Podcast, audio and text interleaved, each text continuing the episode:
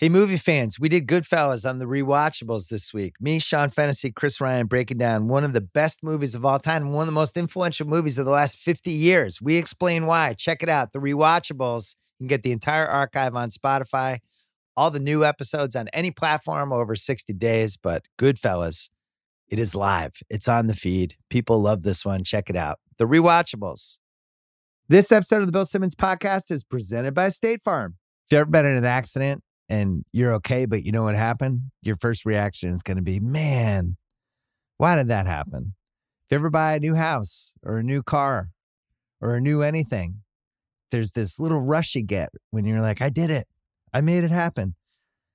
But really, the only words you need to remember are like a good neighbor, State Farm is there. State Farm has options to fit your unique insurance needs, meaning you can talk to your agent to help choose the coverage you need have coverage options to protect the things you value most, file claim right on the State Farm mobile app, and even reach a real person when you need to talk to someone. Like a good neighbor, State Farm is there. Learn more at statefarm.com. This episode is brought to you by Michelob Ultra, the official beer partner of the NBA. It's just what you need to sit back and enjoy the game, and they're also getting fans closer to the game than ever. You can win exclusive NBA prizes like courtside seats, signed memorabilia, and more. I love Michelob because of how light it is. It's only 95 calories with 2.6 carbs. You know what the perfect time for Michelob Ultra is? A little double header, little NBA double header. Right, a first half of the first game. I don't know, West Coast time. That's usually about five o'clock, five thirty. Perfect time for a beer. You can do it. Grab a pack to enjoy today. Learn more and enter for your chance to win at michelobultra.com slash courtside LDA 21 and up. We're also brought to you by TheRinger.com as well as the Ringer Podcast Network, where we're bringing back an old favorite from last year, Flying Coach. We did season one with Steve Kerr and Pete Carroll. Well, Steve Kerr's super busy right now. Pete Carroll's probably vacationing before he gets ready for the new season. We needed some new hosts for season two. How about Peter Schrager and Sean McVay, the Rams coach? Yeah, this is going to be great. Uh, they're going to do 10 episodes. First one launches on Friday. So by the time you hear this, that pod will be up. McVay is a character. If you want to make bets on who the next John Madden is going to be, or the next Tony Romo, I guess would be the more current analogy. Uh, watch out for McVay way down the road. For now, we get him for 10 podcast episodes. Very excited for this one. Flying Coach Season 2. You can find it on the Flying Coach feed or on the Ringer NFL podcast. Uh, either one of those, Ringer NFL show or Flying Coach. Coming up, I'm going to talk about Steph Curry at the top. My old buddy Dave Jacoby is going to come on to talk about the uh, New York Knicks and some other NBA playoff stuff. And then another friend, Alan Yang, who uh, big Laker fan, uh, big time Hollywood guy, big time. Uh, we're going to talk about Master of None as well as uh, a whole bunch of other things. That's all next. First, Pearl Jam.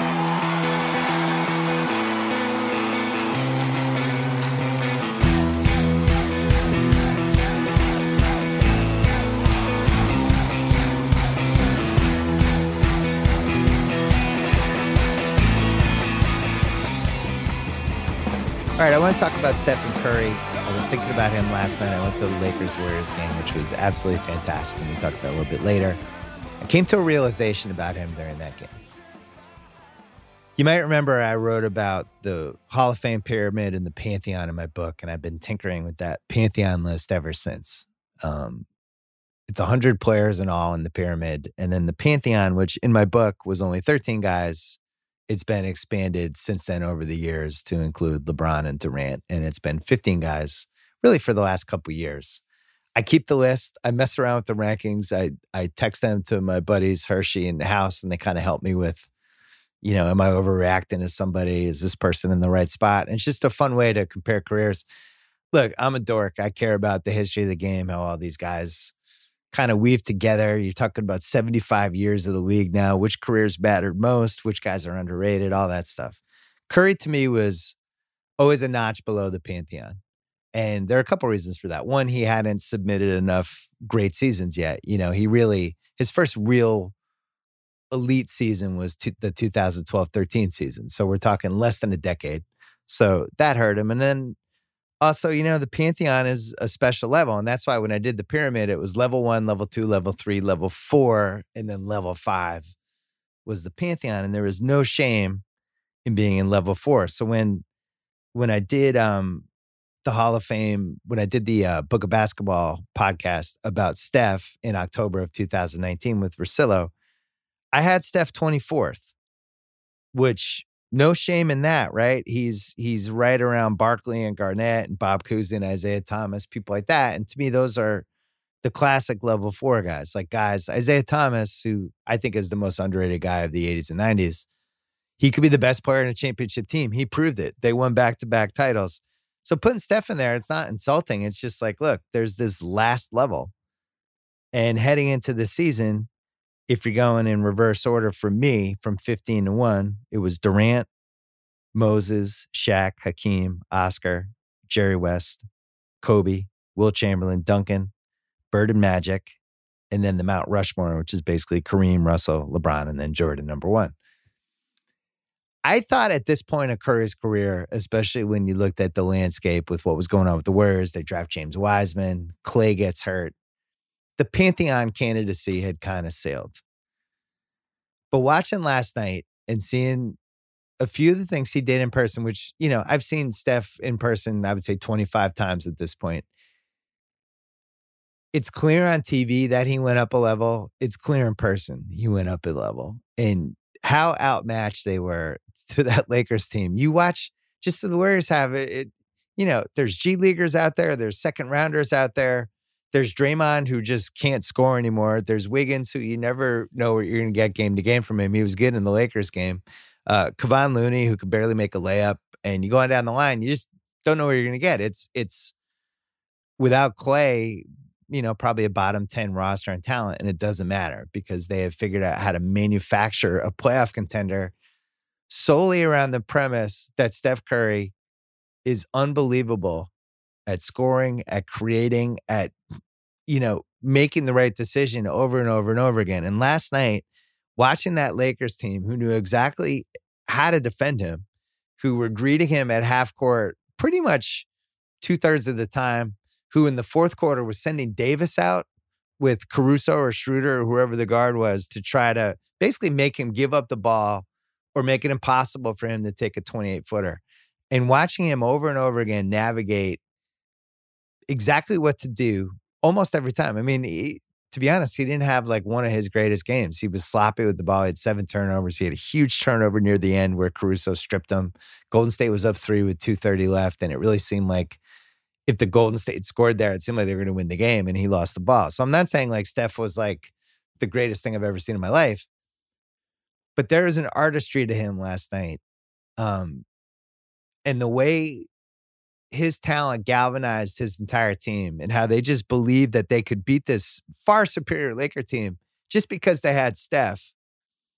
And some of the shots he made and the effect he has on the crowd and on the game and on the refs. And I was just like, what am I doing? He's in the pantheon. He has to be. So I I I've moved him up.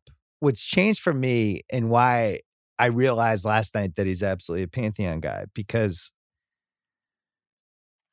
there's that last piece where not only do you have to be memorable in some way in person, if we're really talking about the all, all, all timers, but you have to be great in a way that almost I haven't seen before.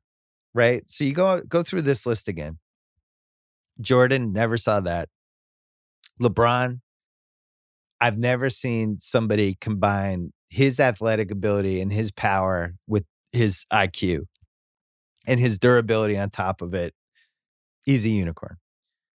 Bill Russell reinvents defense the most competitive guy, other than maybe Jordan, we've ever had in the league. Kareem, a complete alien. The first time you saw him in person, you just knew I'm never seeing this again. I'm never seeing somebody with a seven foot four guy with the sky hook that seems like it can't be blocked. And he was so fluid. And you think of all the big guys we've had over the year, he was the most coordinated, athletic, giant guy we've ever had. Magic and Bird, I don't need to tell you about them. Duncan just was technically perfect, especially you look at the first eight years he was in there. He's like, if you're creating a power forward from scratch, you would create this person. He did everything well at the highest possible level. He was an insanely good teammate. And it just like certain guys, their teams are going to win when they're on the court. He became that guy. Wilt, you know about him. Kobe, for the first few years, it just seemed like he was doing the eeriest uh, Michael Jordan impression of all time. And then he gradually, the craft was, I think, what really stood out with him, especially when we got into the mid 2000s. How much time he put on his footwork. And then as he got older, he goes down to the low post and he just figures out a, uh, almost like a like a center. I'm going to take this piece of the court and now I'm going to make this my part too. And now I'm going to have the perimeter plus this and it was just his will to make himself better and better and better as his career went along was incredible. Um, Jerry West, Oscar Robertson, both of those guys, um, you know, they basically reinvented the guard position. Hakeem, probably the best athlete I've ever seen at center. Shaq was modern day Wilt. Moses, for five years there, was the most relentless, unstoppable person around the basket I've ever seen. And I think that's actually still the case. I've never seen the ball is just around the rim and he's just like, I'm getting it. And he could just keep, he would have four rebounds of one possession. The relentlessness he's had, I've, I haven't seen before or since. And then you go to Curry and Durant. And I just think Curry belongs in that group now. And this is not recency bias. This is something that, you know, he's had some of the resume already. He certainly had the resume to be a level four guy. But when you're talking about that last piece that you just have to stand out in some way, really to to to be a Pantheon guy, there has to be some when I'm 80 years old and I'm thinking about somebody in one sentence, things will pop to my head. The shooting, the way he shoots the basketball, it transformed basketball as we know it. It's sent the league in a completely different direction. And you could argue he's the most important player of the last 20 years, not LeBron. LeBron is the most successful and the best player of the last 20 years, but Curry, the impact he had on basketball, it ranks up there with Russell and it ranks up there with Wilt. And I think Magic and Bird and Jordan, obviously. But um, so you think about that impact, but then you think about the memorable thing. And I made a list of all the guys that just stood out to me in some way where I'm just like, I'll never forget seeing that person in person. So you got Bird Magic, MJ, obviously, Kareem Shaq, Hakeem, Moses, Durant, Kobe.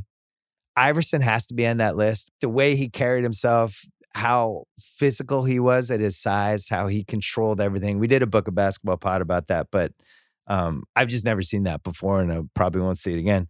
Bill Walton, I was lucky enough to see when he was at his peak with the Blazers, and they came into Boston. They beat us by like 75 points, and he crushed us. And I just never seen anyone play center like that. And still, I feel like the passing, defense, rebounding, you could just put that with anybody. I made the case for him in my book too. I just think he has to still be considered one of the greatest players of all time. He wasn't one of the best 30 careers, but he's up there. Uh, Curry, George Gervin, just two pointers. The dude just, you just looked up, he had 38. It was so easy for him to score. David Thompson, who was like six four, but jumped over everybody. I'd never seen that in my life. Dominique Wilkins, best in game dunker I ever saw in my life.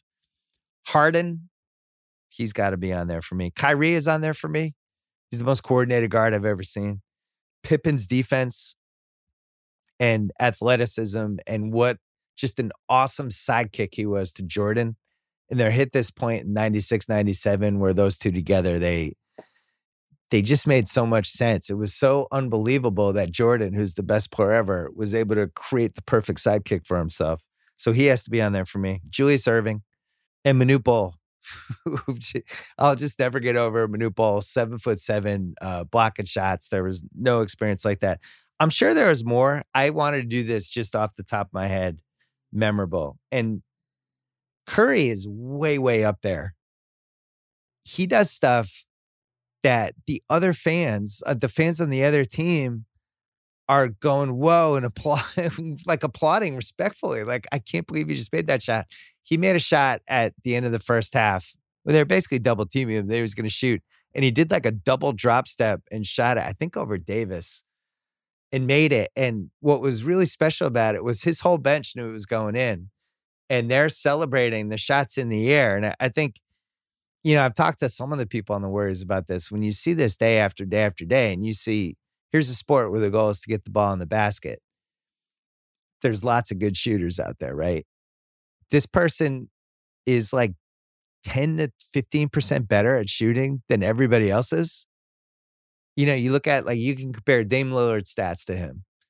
You can compare Kyrie's stats to him. You can look at the percentages. You can see them on the right day and and maybe they're just as good.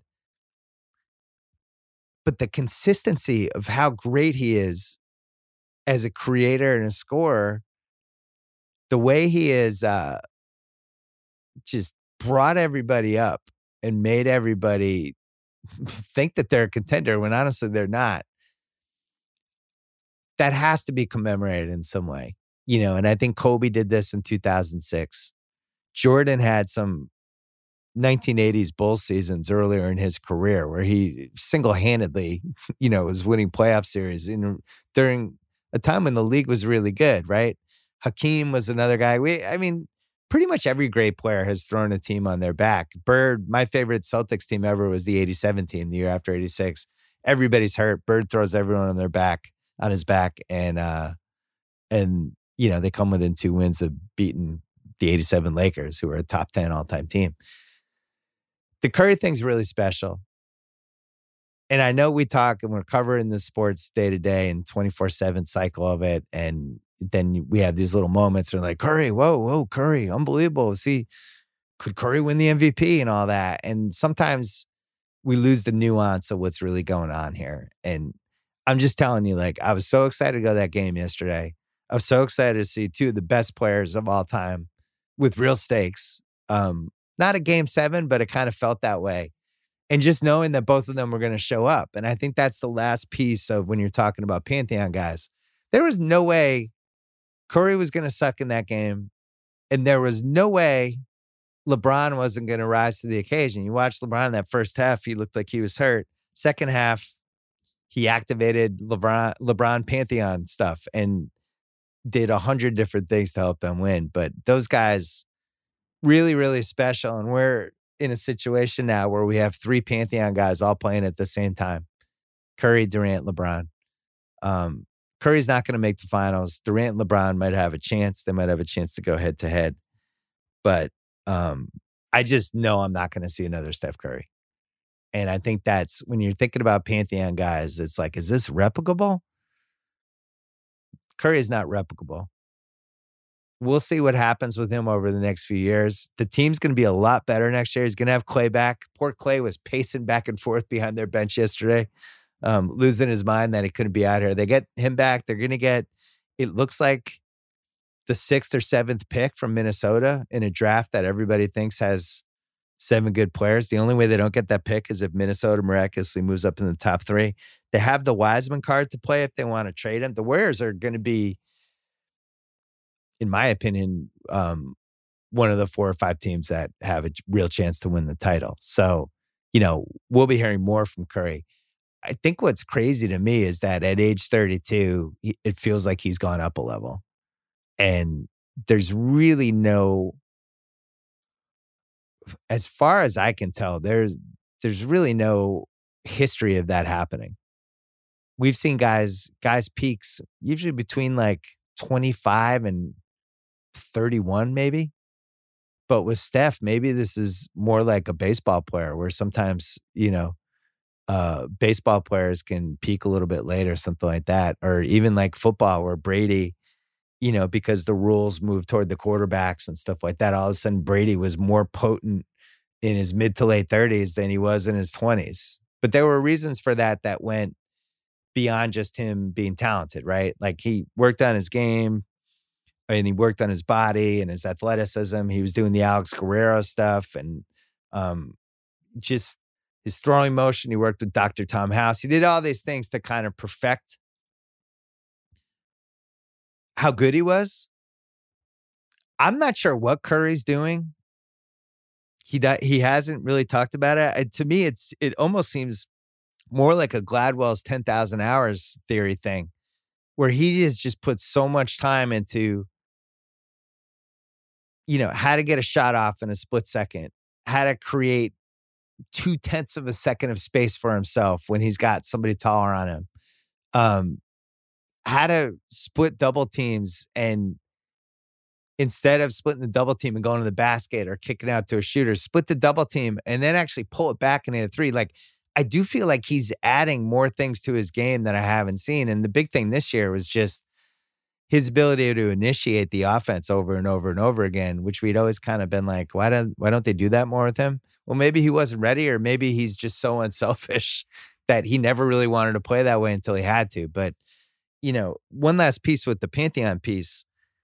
I do think the Durant thing kind of screwed this up a little bit, even though they won the extra two titles. Um, you know, there were there's only one basketball. You got to defer.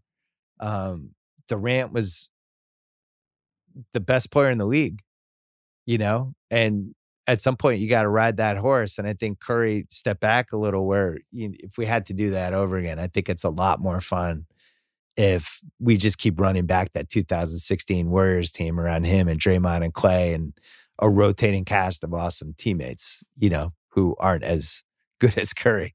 Um, can't argue with the results. They won two titles. They probably should have won the third. But I do think this Curry that we're seeing this year was probably lurking in there. Um, at the same time, I do feel like he's just gotten better and better and better at certain things. And it makes me think like over these next couple years, I don't feel like he's going to be past his prime or any of that stuff. I think it's you almost have to think of him like a quarterback. You'd think of him in the same way. Like, how did Tom Brady get better in his mid thirties? How did Aaron Rodgers? How was he better last year at age thirty seven than he was two years earlier? And maybe that's how we have to look at it with Curry. But regardless, welcome to the pantheon, Steph Curry. Win or lose in this playing game, I have to put you in the top sixteen. So one more time, I got Mount Rushmore as Jordan, LeBron, Russell, Kareem.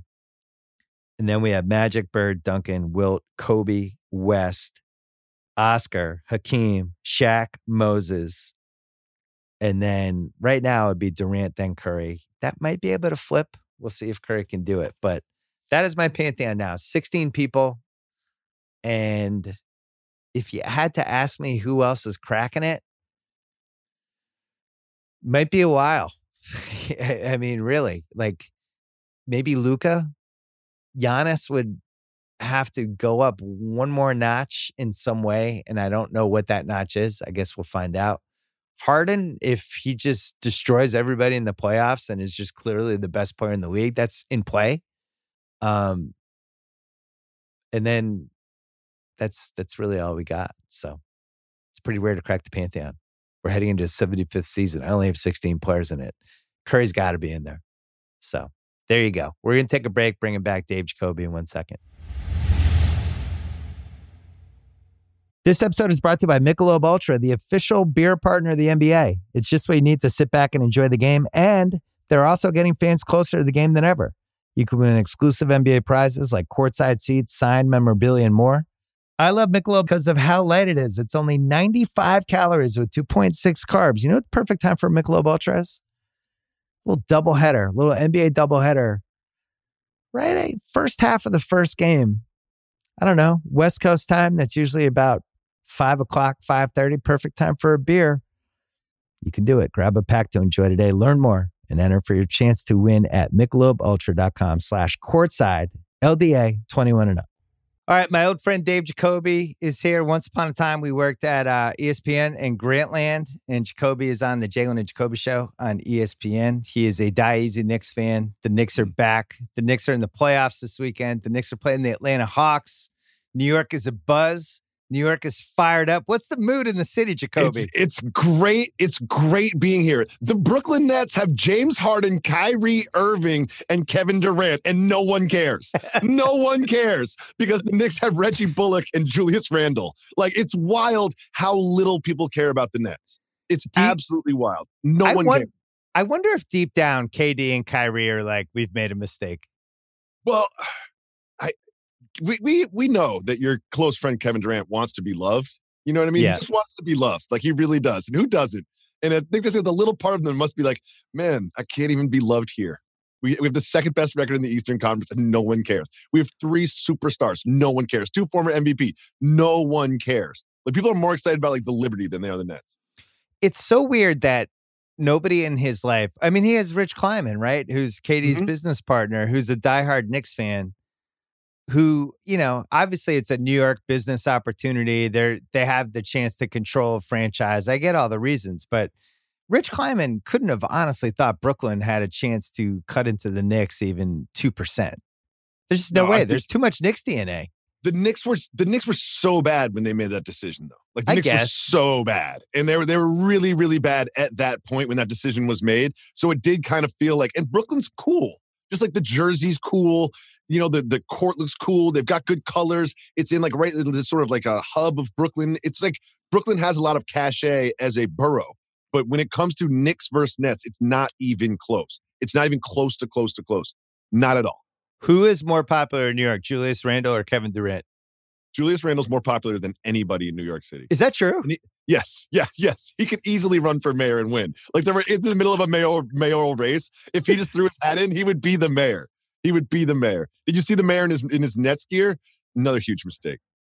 Why did he do that? I don't I don't know. Why would you do that? Why would you ever do that when you know the heart of this city is the New York Knicks? The New York Knicks being good hosting a playoff game because you know it's about to break where they're going to play the Bucks. And you know I'm a yeah. die easy fan. I'm off that bandwagon so fast when they go down 0-2 to the Bucks. But I have them beating the Hawks. They're going to beat the Hawks. It's going to happen. I thought as recently as a week ago, and I was on this podcast saying if they play the Hawks, they're going to lose. The Hawks have too much offense. They have too much talent. And then I did the sweep and I looked at all the games. I did the sweep, you know, the season trying to look, and sometimes they don't mean anything. Other times you can glean some things. And the thing to glean is that Randle kicked their ass every time every they time. played. They every had nobody to defend time. him. That's in the Knicks' favor.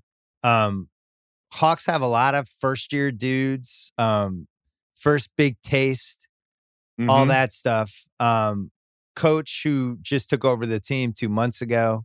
So you have that. Knicks have home court, which is great. Knicks have Thibs, who you know he'll put in some defensive stuff that I would assume would be helpful.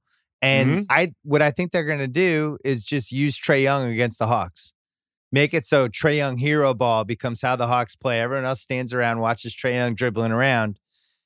And that's what they're going to do. They're going to try to use their best weapon against them while just slowing it down, making it ugly. And then Randle just does his thing and they just rip off close wins. Couldn't you see this being the series where the Knicks win in seven, but the Hawks led in the fourth quarter in all seven games? Every game. Yeah. I could, I could also see this being like a five or six game series. I, the Knicks just drag you to the mud the Knicks just drag you to the mud. Remember that like that Lakers game? Like they just make you play their gross, slow, physical, like like just like like it's just awful. Like it's not it's not pleasing to the eye, but they drag you down into the mud, and then they will do that to the Hawks. I so promise. are there are there Randle jerseys? What's going on? Like, oh, yeah. are little oh, kids, kids, like in Quincy's yes, class with yes, young yes. little Randle all jerseys? That, all of that, and they're really? all brand new too. Yes, Julius, I can't, I can't, I cannot express enough to you how much this city loves Julius Randle and this Knicks team. Like it is, I think the juxtaposition of the Brooklyn Nets being this quote unquote super team and having all these superstars and sort of like all the flash, and that and the Knicks being like the the island of misfit toys, just like forgotten human beings like Elfrid Payton. You know what I mean? Just like I think that the city really loves that about them. And in again, expectations like success is just a function of expectations. The expectations for the Nets are so high and for the Knicks are so low. To exceed those expectations, to sort of like bring back this rising phoenix of a franchise here in the city, it's it's absolutely on fire. And I cannot wait for game one. Are we in wait. the are we already in the house money stage of this or do the Knicks actually have to win the series? Is it just that the Knicks made the playoffs again and are relevant for the first time in 8 years basically? Is that enough or do they actually need to come out of round 1?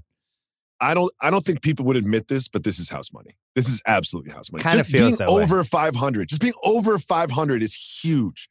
Cuz it was so close to being like the play in or that six seed to, to play the Bucks. That would have been awful like game one in Milwaukee. But now game one is here. It's so exciting. It's it's it's so exciting. Julius Randle is the most the most iconic New Yorker that ever walked the planet. well, you think like if you're going big picture wins, it's just a win not to be a laughing stock anymore. That's good. That seems like that's out the window with the Leon Rose coming in, bringing in yep. Wes, bringing in Thibs and at least the franchise seems confident, uh, competent both from afar and in the city.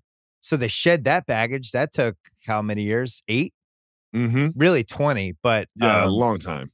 At least they're not like the the freaking kickstand anymore. So that's no. that's a win. That, I, that's why I agree with you. I think it's a house money kind of kind of feel to this. Is. And then you have to wonder like what where what happens now with this team. I don't think they're going to win the championship. Sorry, Knicks fans. I do not think they're going to go on a magical run and win the championship. So then you wonder like, all right, they've made themselves in a in a destination again, I guess. Like they're not a laughing stock. And Thibs seems stable. They play great defense. They play the right way. And then you wonder like who would sign there or who would they try to get? And I don't really to be Chris see a natural partner. It's Chris I would Paul. love that. Oh, I would love that. I mean, you have to assume he's staying in Phoenix, right? What if they lose in round one? Like, if I'm a Knicks fan, I'm rooting for two things. I'm rooting for to beat the Hawks, obviously, and I'm rooting for the Lakers to kind of demolish the Suns and beat and them in five games and open the door for Chris Paul to opt out this player option, which I think he's going to do anyway, and ease into like a three year, $100 million Knicks deal with the two guys who are his agents yeah. and his confidants. And like those are his people, Leon and Wes. So God, you're really teasing me into this. This no, sounds I, feasible I really now. think it's conceivable. If they, because they're, I think they're going to lose to Lakers. Who knows what's going to happen, right? Like I don't have a crystal ball, but I, I, I really, I highly favor the Lakers in that it's series. Not good. It's not and a good if series. If they lose in the first round, and Chris Paul talks to his old buddy Leon, that could actually happen because that is so, a need that they have too this is a really realistic way this plays out. They lose to the Lakers in five or six. It's not mm-hmm. close. Mm-hmm. And Chris Paul's like, you know what? Um, I had a great run here. It was really fun. I love playing with Booker. Um, there's a great foundation. I've oh. left this team in good hands. It's time for me to go to the Big Apple, the place that has had the greatest point guards for the last 70 years. This is my destiny. And let's also not forget this part where he's like yelling at DeAndre Ayton all game long during the series. He's he's flustered. He's frustrated. Oh, yeah. He's mad at Booker for not like you know passing the ball or whatever. He has like a frustrating experience in the playoffs in the first round, losing to the Lakers. I guess what? That's what it's going to be because they're mm-hmm. playing LeBron and AD. There was a moment in that in that game yesterday when it just looked like LeBron might not be healthy at all. And oh yeah, the first half it it it seemed like something was actually wrong and his demeanor was way off and and then at halftime it was fine because he's Superman and it's just he it's does insane. whatever he did. He just I was watching that game and I was like, not only are they going to lose this game, they, they, might not make the playoffs based on just sort of yeah. how LeBron and AD are playing in the first half. Like they were, the, the Warriors were kind of having their way with, with them. I was, I was shocked. I was like, wow, this is they're really hurt. And then uh, we know what happened in the second half. That was so much fun to watch. You haven't been to live basketball, right? No, no, I, I, looked at the prices. The prices are wild. The Knicks games, I've taken to Quincy to like six Knicks games. They've lost every single game. Every Quincy single game he's ever been. Yeah, he hates them. He's just like, he's like, this sucks. He, he just goes for the cotton candy. And I was like, oh, I'm gonna take him to a winning game. This will be great. And I look on the whatever ticket thing I have, whatever, whoever sponsors this podcast. And it was uh it was like 400, 500 a piece, not even like good seats. I'm spending a thousand dollars just to be in the building. No chance. I went to the game. I'm, I'm going to talk about it. Alan Yang's coming on in after you, and we we talk about it in detail. I'll just say this: Guess what's really fun? Live basketball. I don't know if oh, you, yeah. I don't know if you remember. You and I went to some good ones. Oh, that, that Pacers we, game where we sat courtside where we sat courtside and watched Dwight Howard just beat the and, shit out of uh, the Pacers centers. Yeah, yeah. it was his Amundson, I think. It What Munson, I don't know how to say his name. It was wild. I remember watching that and being like, like you think sometimes you watch a game and you like, you know, you and I play pickup basketball. Like you see them miss a 15 footer, you're like, oh, what are they doing? Like, huh? But when you see it up close and personally, like, oh my god, they're playing a completely different sport than I've ever played. The like, physicality, machines. I, I love sitting under the basket. To me, it's like the dream seat is like some of the owners, like where Ballmer sits Mm-hmm. Those are the best seats because you can see everything, you know, develop almost like hockey style with the way the uh with the cuts and stuff. But then the physicality, that's when you really feel it. And that game, it was like I look, I probably won't be telling my grandkids about Dwight Howard, but the physicality of of just him in his prime, watching him just demolishing people, and he's pissed. Remember, he was unhappy. He wanted to get oh, traded. crazy though, and it, and it, it was. It wouldn't even be part of the thing. Like the, the point guard would have the ball in the back court, and then Dwight Howard would just look at Lou Amundson and just like just throw a shoulder right into his chest. And I was just like, what, the ball's not even close. Like they're just like, take it easy, Dwight. The ball's not even close. And here I am getting like hit with like battering ram in the middle of my chest. Bill. You know how you know how I knew this Knicks thing was real. By the way, I because I know awesome. a lot of Knicks fans. They they would complain about Elfrid Payton how he was the starter. This became like such a touch Mhm. point for Knicks fans and like long conversations about this. Knicks fans, they just sit around like, what do you want to talk about? Let's talk Immanuel about this Quickley. Elfrid Payton Let's, thing let's for talk 20 about minutes. Yeah. for 45 And how minutes. Quickley should play here. And that's when I was like, oh, the Knicks are back, man. They're not Yes. just like complaining about James Dolan and I can't like normally the Knicks fan DNA would just be talking about Obi Toppin for three hours, how they fucked up the pick. But this was like, all right, we've graduated. Now we're just arguing about which point guard should start. This is a good thing. Yes, yes, and Derrick Rose. Thibs is just like I want Derrick Rose. He's my comfy. He's my my stripey. My my son's got a blanket named Stripey. He's like Derrick Rose is my stripey. This Yeah, is, I- this is what I want. Kind of shocked by how he's getting to his spots. Dude. How he, you know, and he's not, you know, when he takes a three, I never think they're going in. Sometimes I'll go in, but his ability to that herky jerky kind of speed stop thing that he He has, still and he usually gets the shots he wants and he finishes. He goes right or left, and he can drive and kick. And he's just he's just he's also just like smart. Thibs just likes him. You know, it works. And he comes off the bench, so he goes up against a lot of second teams. It works really, really well. Toppin, however, mm, we'll see. We'll see. Well, unfortunately, he they he plays the position that one of the ten best players in the league this season, who's on the next place. Hmm. I don't know how you solve for that one. Um, the best thing about a playoff series is the animosity for the other team. When you get to see somebody for two straight weeks and you just develop irrational hatreds of the other side. I feel like Trae Young and some of the calls he's going to get in this series. I think Knicks fans, about midway through game three, Trae Young is going to be an actual villain for Knicks Yeah. fans. That's one of my predictions. I can feel it. I can feel it. I don't think they it. fully understand yet how this is going to go when he does the thing when he's just dribbling up and he lurches into somebody to get a foul or the 3s Mhm. or the respect that he gets from the refs. It, it's going to drive Knicks fans insane. I think I think Trae Young's gonna have a tough series. I think they're gonna load up against him. I think they, like you said, they're gonna use what he wants to do against him, and he's not gonna get the calls. The calls are just different in the playoffs. You don't get them like that. And he's gonna get frustrated. They're Mm. gonna get down. Then, You know, he's he's you know, it's his first playoff series. Taj First Gibson. Probably taste. gets thrown out of a game, clothesline him at some point. I love That's Taj off the boards so in. Vegas, right? Yeah, yeah, yeah, yeah. They're gonna they're, they're gonna do some stuff. I can't wait. I think can't wait. You're making it seem like you have inside information. They're gonna I do some cannot- stuff. They're gonna do some stuff. They're gonna do some stuff. I cannot wait for this game, Bill. And again, I will jump off this bandwagon the second that they lose, but that's fine. That's what I do. What I other jump on playoff? bandwagons. I jump off bandwagons. What other playoff subplots are you excited about? Um, couple things. Number one, uh, DeMar DeRozan, free agent. Oh, you, you're already thinking free agency. I, I- it's just interesting. Like no one talks about that. He's good. He scored 20 points a game for like a decade. Yeah, And he's a, he's a free agent. I don't know. It's interesting. That's your number one playoff subplot you're excited no, about is something I was DeMar DeRozan's free yesterday. agency? It's something I was thinking about yesterday. Okay. Um, the the Clippers Oh, like what? What are we getting? and Luka. Like Yeah. you just don't know. I mean, I that's what I'm really rooting for. I'm really rooting for like a huge Luka series. You remember last in season the bubble? He like he won one game, had that shot. And won Porzingis got There's- hurt. That screwed it Yeah, up. Porzingis got hurt. There's animosity there though. Like remember the Montrezl Harrell thing where Harrell had to Yeah. apologize to him. Like there was a lot going on in that series that I want to see come back. Like that's that's what I'm most excited about Luka. He's just so fun to watch. And I feel like I feel like he can win a, a few games himself and maybe the series. Well, playoff Rondo, everybody's just Mm. counting on that to happen. Like it just gets activated. But they they have so much more talent than the Mavericks I know. you start thinking about like who's the Mavericks' third best player. You're like, yeah, you Smith? you just start like, comparing it, and it's like, oh man. And I'm not even sure I like Porzingis. But I'm with you.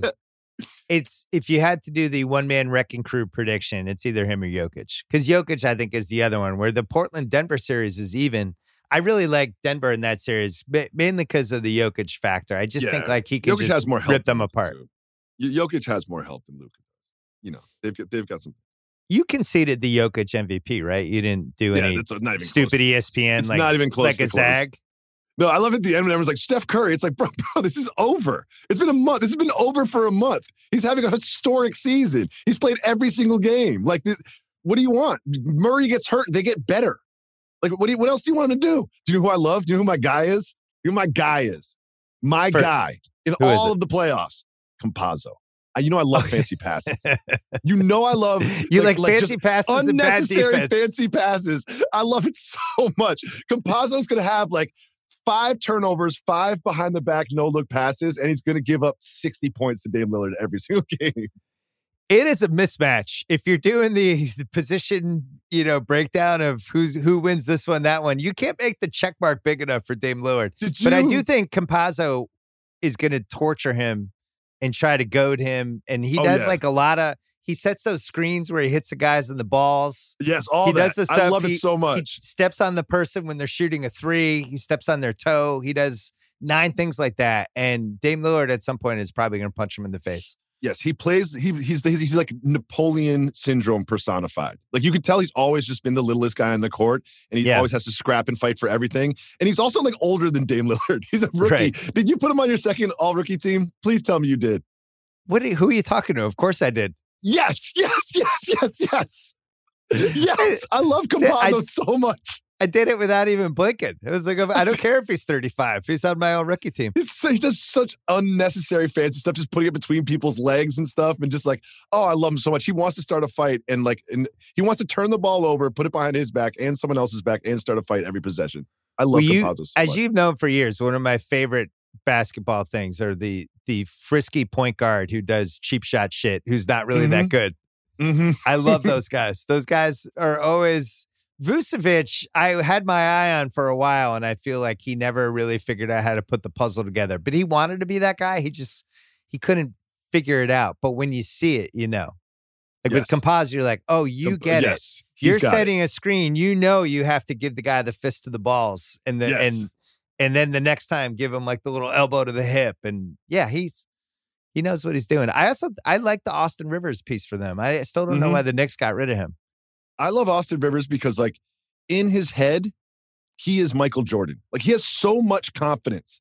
He really feels that he is like the greatest player on the planet, and it's just like it's it's wild to me that he's year after year after year he still plays that way. He play like he's seen his salary, he's seen his stats, he's he's compared himself to the other players in the NBA, but in his head, he's the best player in the NBA every single we're, time he steps on the floor. We're going to take a break and then we're going to talk about a couple other things.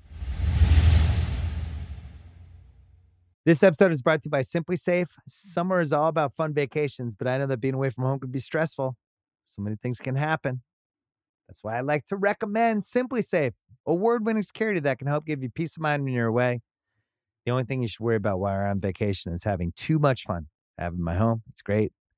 Couldn't work better. I think SimpliSafe is the best because it comes with a variety of indoor and outdoor cameras, sensors to detect break ins, fires, floods, and more. It's backed by 24 7 professional monitoring for less than a dollar a day.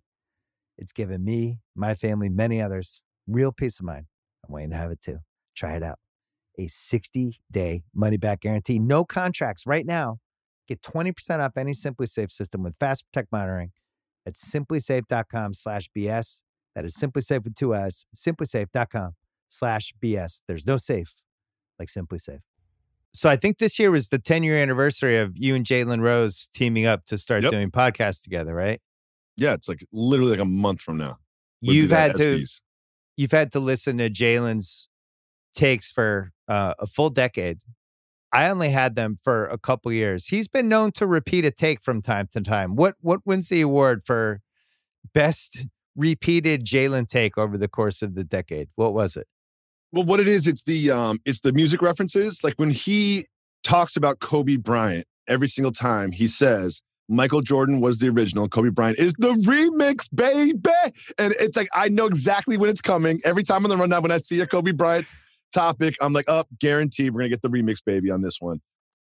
And and whenever Kevin Durant comes up, it's it's shooting treys from the suburbs, which mm. I hmm. don't even think is like I don't even think that's a lyric. I think he just made that one up. But he's the best. But every but you it, it every time you start to think he's predictable, he does something wildly unpredictable and original and amazing. One of the things I loved about working with him was you, you sometimes you just throw him alley oops and you know he's going to be at the rim ready to dunk them. Yes, and it, it became the goal. One of my favorite was when uh, he just anytime it's a rookie, he would always talk about how they treated rookies back in the day, which I don't even think they do anymore.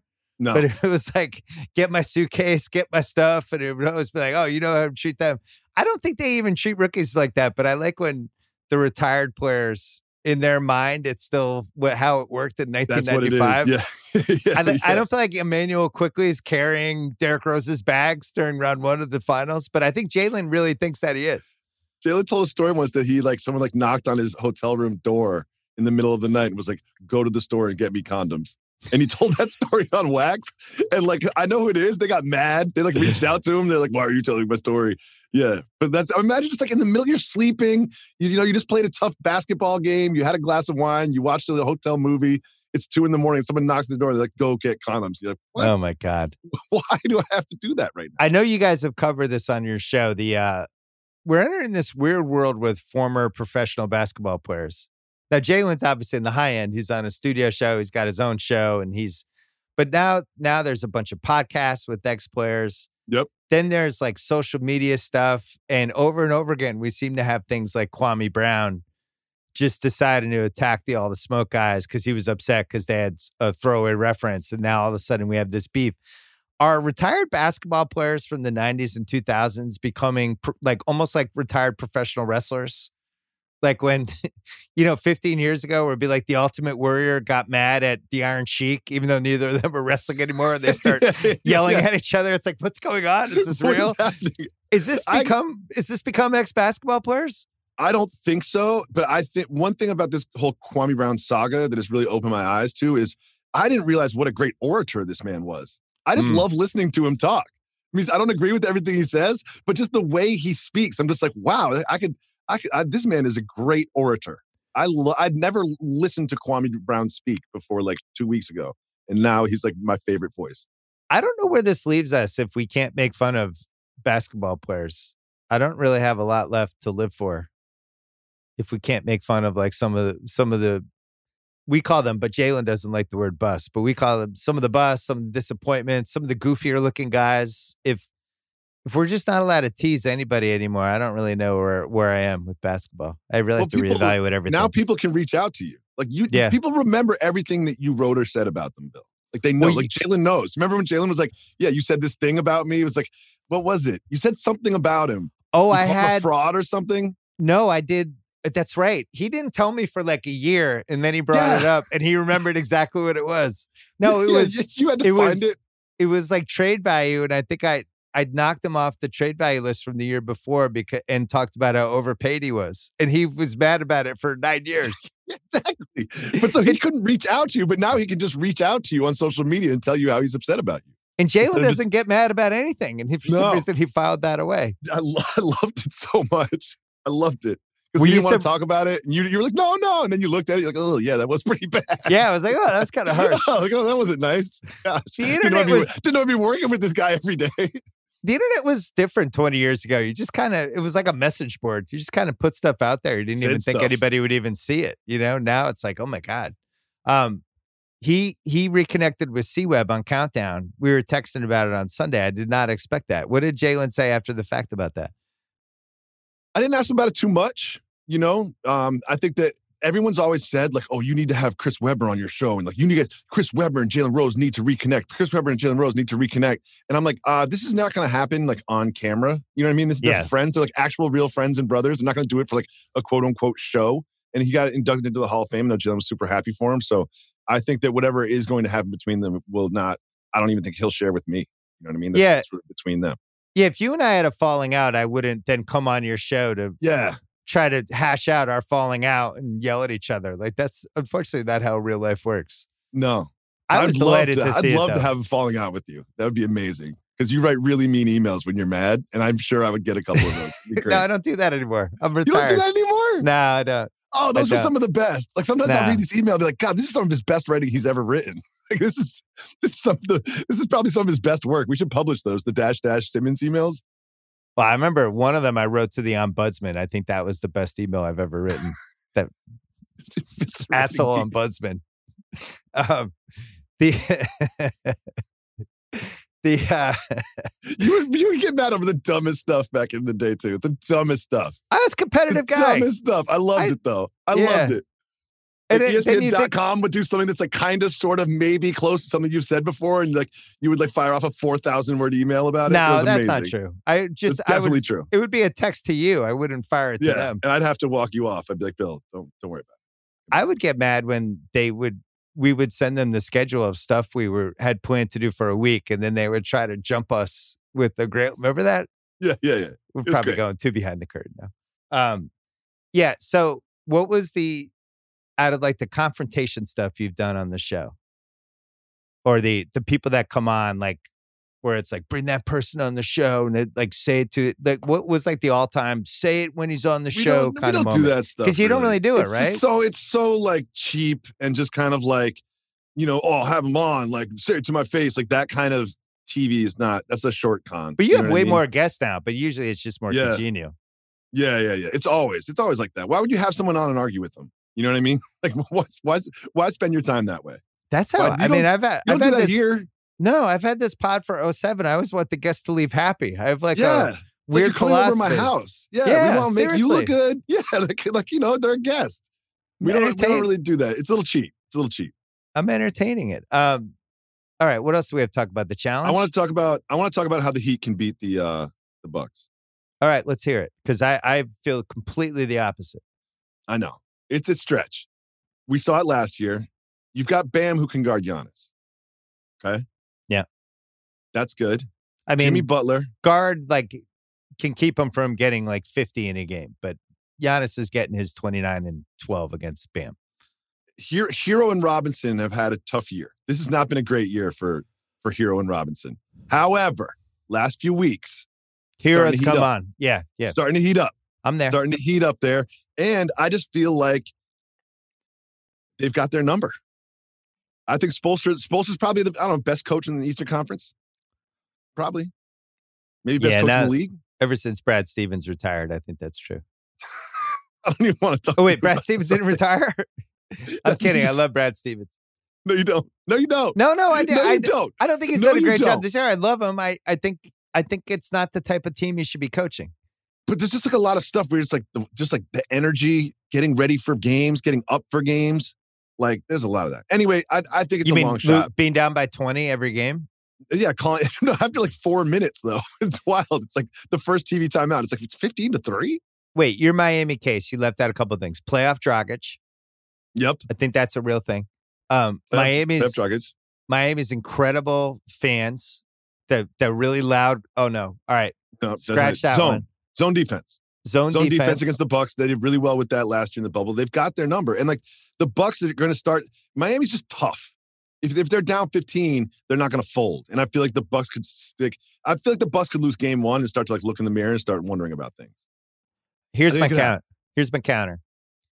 I do the holiday thing is such a significant upgrade from last year. So I, I feel like you almost have to throw last year out. Last year's in the bubble. Um, they were going through stuff in Wisconsin. Everyone was going Giannis, through bubble stuff. Giannis Hard got to, hurt. Yeah, Giannis was banged up, and Holiday wasn't on the team. So you start there. The Tucker thing, which I thought was going to mean jack shit because he looked washed up in Houston. Uh, one of my lessons I learned this year is don't judge formerly good players in terrible situations on bad teams because Blake Griffin just to Blake me Griffin's looked like somebody who should retire. Blake yeah, that Griffin's in Brooklyn amazing. he looks in Brooklyn, he you could argue he's their fourth most important player, Easily. maybe even third. He plays a lot. And plays a lot. That, don't sleep on that. And when he was in Detroit before he got hurt, he was playing really well. He was averaging like eight assists like a his, game, scoring a bunch. Like his body was broke though. So anyway, with PJ Tucker, I thought he was done, and I actually think he's gonna play crunch time for them in the playoffs. I think so too. And uh, so those are two guys they didn't have last year. But the yeah, holiday I thing, love, I love Holiday thing, so much the thing with Holiday, and this is what they didn't have last year. When Herro has his game, when he's starting to feel it, like in Game Three, they just throw Jrue Holiday on him. It's like it's like Same throwing a fire retardant suit on him. You can do it to Jimmy too. Anybody. Yeah.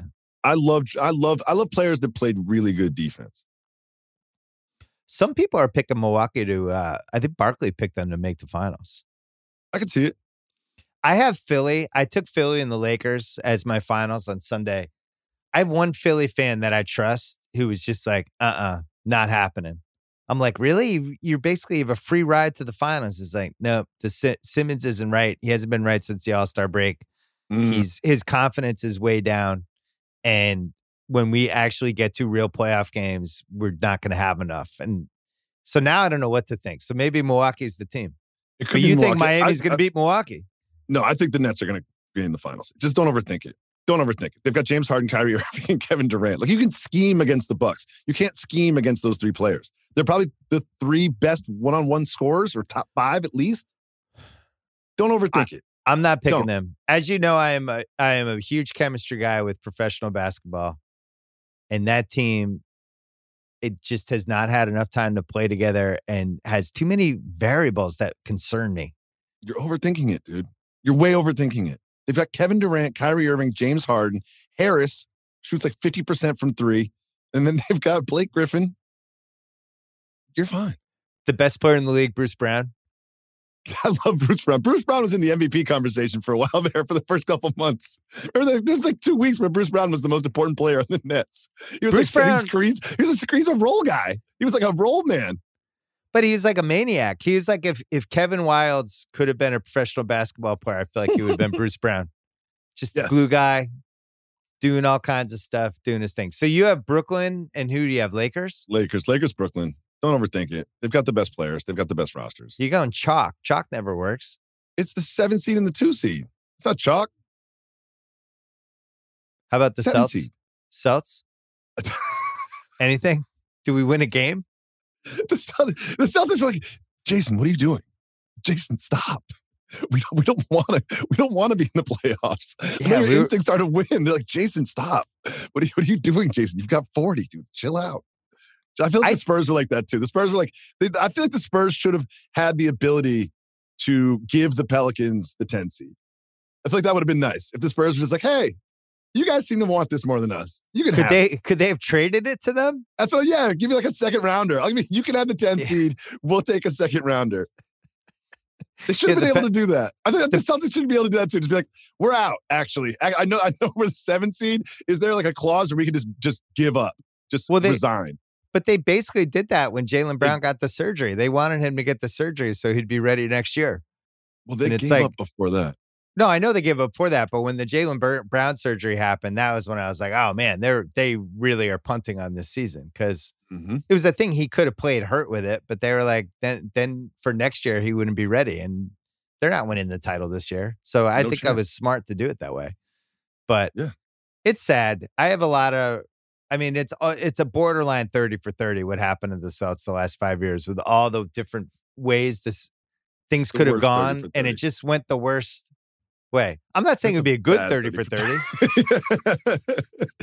It's like Jason Hehir won't direct it, but he'll produce it as long as you just cut him a check.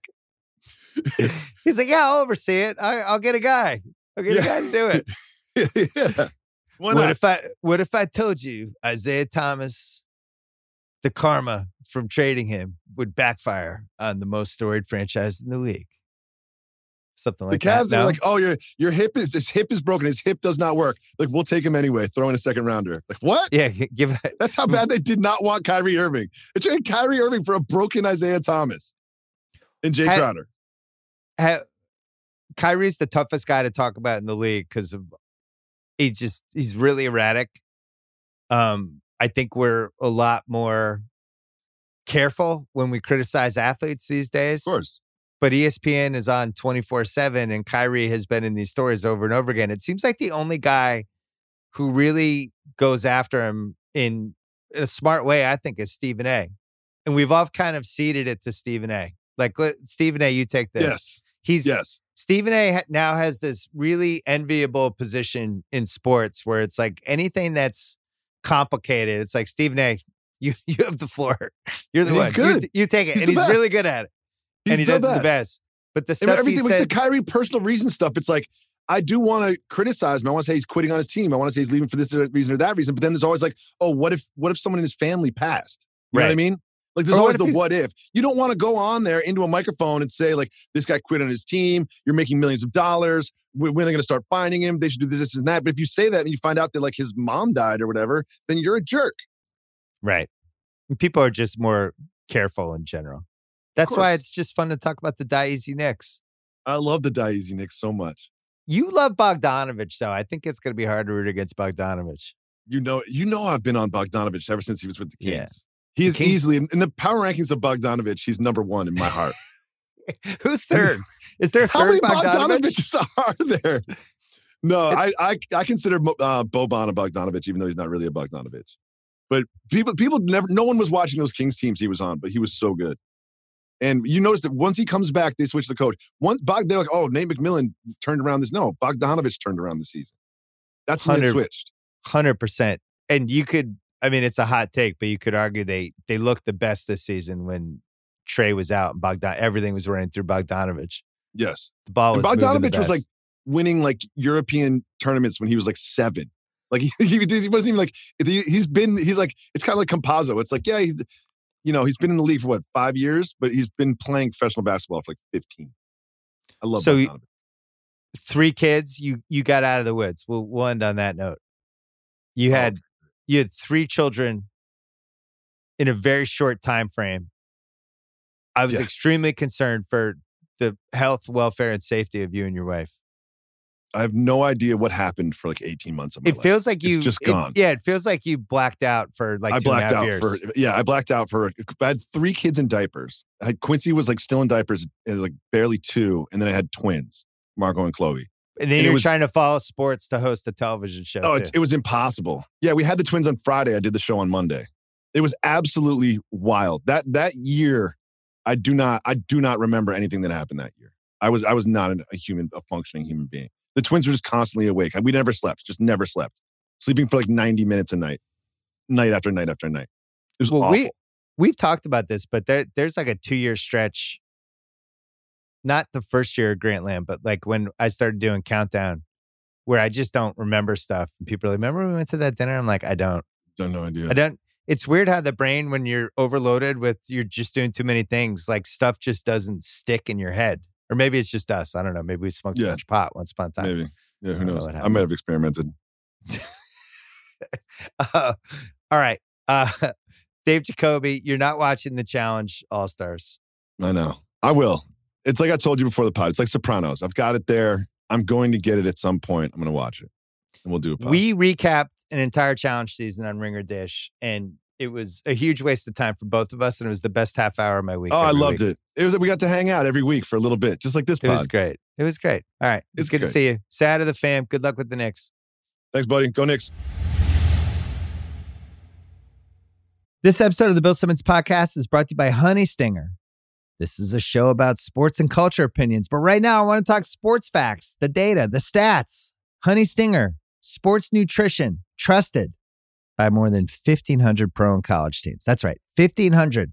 That's all 32 pro football teams. That's 39 pro basketball teams, 29 pro baseball teams, and more that prepare, perform, and recover with the delicious taste of Honey Stinger's energy waffles, chews, gels, and bars. Honey Stinger is the one team's trust. Use code Simmons for 20% off your first order at honeystinger.com. That is S I M M O N S for 20% off your first order at honeystinger.com. This episode is brought to you by Peloton. Spring, the best time of the year to dial your fitness routine up a notch. You know it's going to happen. It's going to get warm. Going to start wearing shorts. Going to start wearing bathing suits. You're just, you're not going to be able to cover up behind those big coats anymore. Also, it's nice outside. Get outside, do stuff. Or if you don't have time to get outside, I got Peloton for you. Whether you have five or 60 minutes, Peloton's workouts were made to challenge you. Classes like boot camps, full body strength, boxing, marathon training are created to grow your skills or push you to improve in what you already excel in, and you won't feel bad about not being outside. Peloton's expert coaches, challenging classes, and nonstop vibes will keep you coming back for more. Get a head start on summer with Peloton at onepeloton.com. All right, my friend Alan Yang is here. He's here just to talk about Andre Drummond for the next 45 minutes. You can't feel good about Andre Drummond. My love affair with Andre Drummond was pretty brief. it's like you look at the numbers and it's like, yeah, this guy's getting 20 and 15. He's like, he's dominant. He's the best rebounder in modern, like literally the modern age. And then the the results are are kind of it's just less than the sum of its parts and and it's the same thing as last year where he's clogging the lane up in the same way that you know Dwight or JaVale would so I don't know, man. I mean, is there a series where you use him maybe against Denver? But I think Gasol's probably better against Jokic than he is. So I have a lot of thoughts after last night, man. Uh, that that was that was wild. Yeah, we're taping this. It is noon PT. I went to the game. Um, oh, so nice. I got to see I got to see Drummond in person. I went with Chen. Um, Chris Chen. Drummond, first of all, seemed overweight. Second of all, um, I didn't like his body. As you know, I'm the body language doctor. I didn't like his body language at all.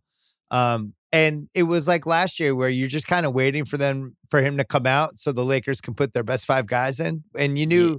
he he came out of the game with like five minutes, five minutes in the third quarter, and it was just apparent we weren't going to see him again. I said to Chen, like, that's it. Say goodbye to Andre. That was yeah, it. I think the disappointing thing, if you're a Laker fan, and I still have optimism for the season, it's all depending on LeBron and AD's health, obviously. But the disappointing thing is they closed with four guys from last year's team and then Wes Matthews. And it's like, well, Wes Matthews is a little bit of a downgrade from Danny Green. So now you're talking about Drummond, Schroeder, Trez, Gasol even, and they, did, they didn't play any of them because it's like that's not their best five. So what? How did the team improve? You know, you could say those guys are regular season guys, but ultimately, who's going to close your playoff games? It's it's Caruso and KCP and like one other guy. You know, right? And Sh- Schroeder uh, going for the new contract is an interesting wrinkle because in the fourth quarter, we, we were sitting on the side where their basket was, and there was like five minutes left, and he just had the ball a lot and he was going to the basket, and it's like, um, your teammates are Anthony Davis and LeBron James. so finally, there's a timeout, and I, I said to Chen, I was like, we won't see Schroeder again. Uh, that was it. LeBron gave Vogel the look. He said, "Get that guy, get that guy." Uh, yeah, and and I want to say it's one game, and it's like, look, it's it, ideally it's a long playoffs, and you see maybe Schroeder plays better in other games, but it's just like he's not huge. He doesn't play great defense. So it's like you got this sort of he's is he like a sixth man type in the playoffs? Because it's you know, again, like Vogel likes defensive players. And so you're going to close with Caruso and Wes and maybe Kuzma and maybe KCP. Like Schroeder, ah, it's hard to trust him unless he's playing another small guard. And, and, and I don't know, like it, seeing Schroeder and Drummond kind of get played off the floor against an okay Warriors team is, is, is, is definitely kind of a red flag. Yeah, and Curry was abusing him. Now Curry's abusing everybody, but uh, I think when Caruso came in, Caruso's underrated. He He's, just is. He, he, I was watching with a, a, bunch of guys and they hated Caruso. I'm like, dude was like five for five in the first half, and he played as good a defense as you can on Steph Curry. When he, when Caruso and AD were doubling Steph, I was like, that's the best you can throw at Steph. You know, he's still yeah. going to score, but it's like that's the best big man defender in the league, in my opinion, in the playoffs. And Caruso's one of the best you know, big guard defenders. Like to be honest, he just doesn't make mistakes on the defensive end. Very limited offensive player in some ways, but man, on defense, you got, you know, LeBron loves that, right? It's like Caruso's just playing defense. Yeah, it feels like their crunch time. LeBron and AD, obviously, Caruso, um, KCP, and then either it's either Kuzma or Matthews, depending on who's playing well. Yeah, yeah. It seems I, like they trust Matthews in a way I don't totally understand. You would think that would be the Kuzma spot. There's something about Kuzma they don't 100% trust. I know. I've seen Kuzma improve a lot on the defensive end this year, so that's encouraging. And he's long, right? He's like six nine, and he's long, but there is something about if Wes Matthews can shoot 36% on threes in the playoffs, yeah. he's playable. He's all he needs to do is hit threes. And it's possible he's had a rough shooting season. But look, he's a pretty good defender. Like he's a pretty he's still a pretty good defender, even with a torn Achilles. Like, you know, he's so yeah, I, I wasn't a huge Matthews guy this year, but he he may come through. He, he he's a smart guy, just like Danny Green was. You know, that's that's that kind of veteran savvy. Do you think this team's better than last year's team? Because I went into the season and even halfway through the season, I'm like, they're definitely better. Harrell gives them this offense off the bench. They have size. Uh, Schroeder is such an improvement over like basically you don't know where you're gonna get from Rondo until it's the playoffs, and even then you're just kind of hoping playoff Rondo shows up. But now watching last night, I thought they really missed Rondo. Um, yeah, because it, I it's it's just a lot of ISO. It's a lot of slow. It's a lot of like one or two passes per possession. That's it. And Rondo, you know, he didn't care if he shot. The ball was always moving. He was creating plays for guys, and I do think they missed that. I, you know, remember the Rob Pelinka like celebration, like the parades people were throwing Rob Pelinka in the offseason. It's like, wow, we got Trez, we got Schroeder, we got Gasol. It was and and frankly, like I was pretty confident the team was better. You just look at those guys in a vacuum, right? It's exciting. Yeah. Like you look at their raw numbers, it's like, okay, Schroeder scores 18 a game, Trez scores 18 a game, or whatever whatever it is. But then in the playoffs, you're right. Look at Rondo's numbers in the playoffs last year. And for that matter, look at Markieff Morris's numbers. Markieff Morris was hitting threes. And and and so do you get that kind of outlier shooting for Markieff? Do you get Rondo's playmaking? He was shooting out of his mind and AD shot out of his mind in the bubble. So all of those things, I, I am a little bit concerned. But then again, I still think it comes down to, and this isn't a revelation, it's like look, is LeBron's ankle healthy? Is AD healthy the whole time? Because because those two guys, you know, we can talk about Brooklyn in a bit, but like those two guys, like if they're rolling, I still think they win the West. I still think they win yeah. the West. It almost doesn't matter. You can put, I do. You can close with Caruso. I mean, you could whatever. If you've seen like the, the three man numbers with those three guys, it's like they're like a plus 19 on average or something. It's it's really wild because the defense is too good. And then on offense, you just rely on those two guys if they're healthy, which LeBron is not. So that's the big if, right? I don't know. How did he look? I, I'm curious about, you know, my friends who went to the game. You know, I didn't see him cut or explode the way he he usually can. You know, I, I just don't know, and and I don't he think did playoffs in the second gonna, half yeah. more, but yeah. first half, when like when we went up to the top to talk at halftime with people, all of us were like, "Wow, LeBron's hurt." Yeah, didn't look right. His body language is off. He wasn't doing the thing that he does when um when he's feeling. He starts like fast pacing. Does that like kind of stomp walk when he's walking around? And he's just got like you can tell. It's almost yeah. like it's like um I, there's just like a happiness to it when he's feeling right. And yeah. last night he looked like he just wasn't happy with his body. And like he there's a couple times where he had smaller guys on him in the first half. And it was it, like, oh, you're not even gonna try to post him up. So that made me think he didn't have any lift. And second half, I thought he seemed fine. Yeah. I, I, I, just thought he seemed like an older version. So first half, he looked like 2004 Karl Malone. I, I well, the first half, by the way, was such a disaster. I think it was like he and AD and Schroeder combined were like three of 28 or something. I mean, like that almost is like someone was saying, I, I was listening to some other pod and it was literally like that game was almost a microcosm of a Frank Vogel playoff series where he just kind of feels it out a little bit. Yeah. And then by the end, it's like, you know, he made all the adjustments and then they just, you, you ride LeBron and AD on offense. And it's like, okay, AD at the five.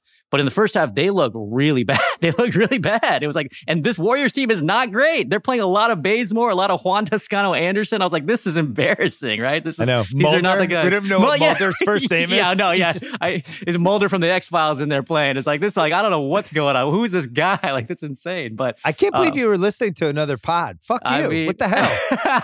hey, man.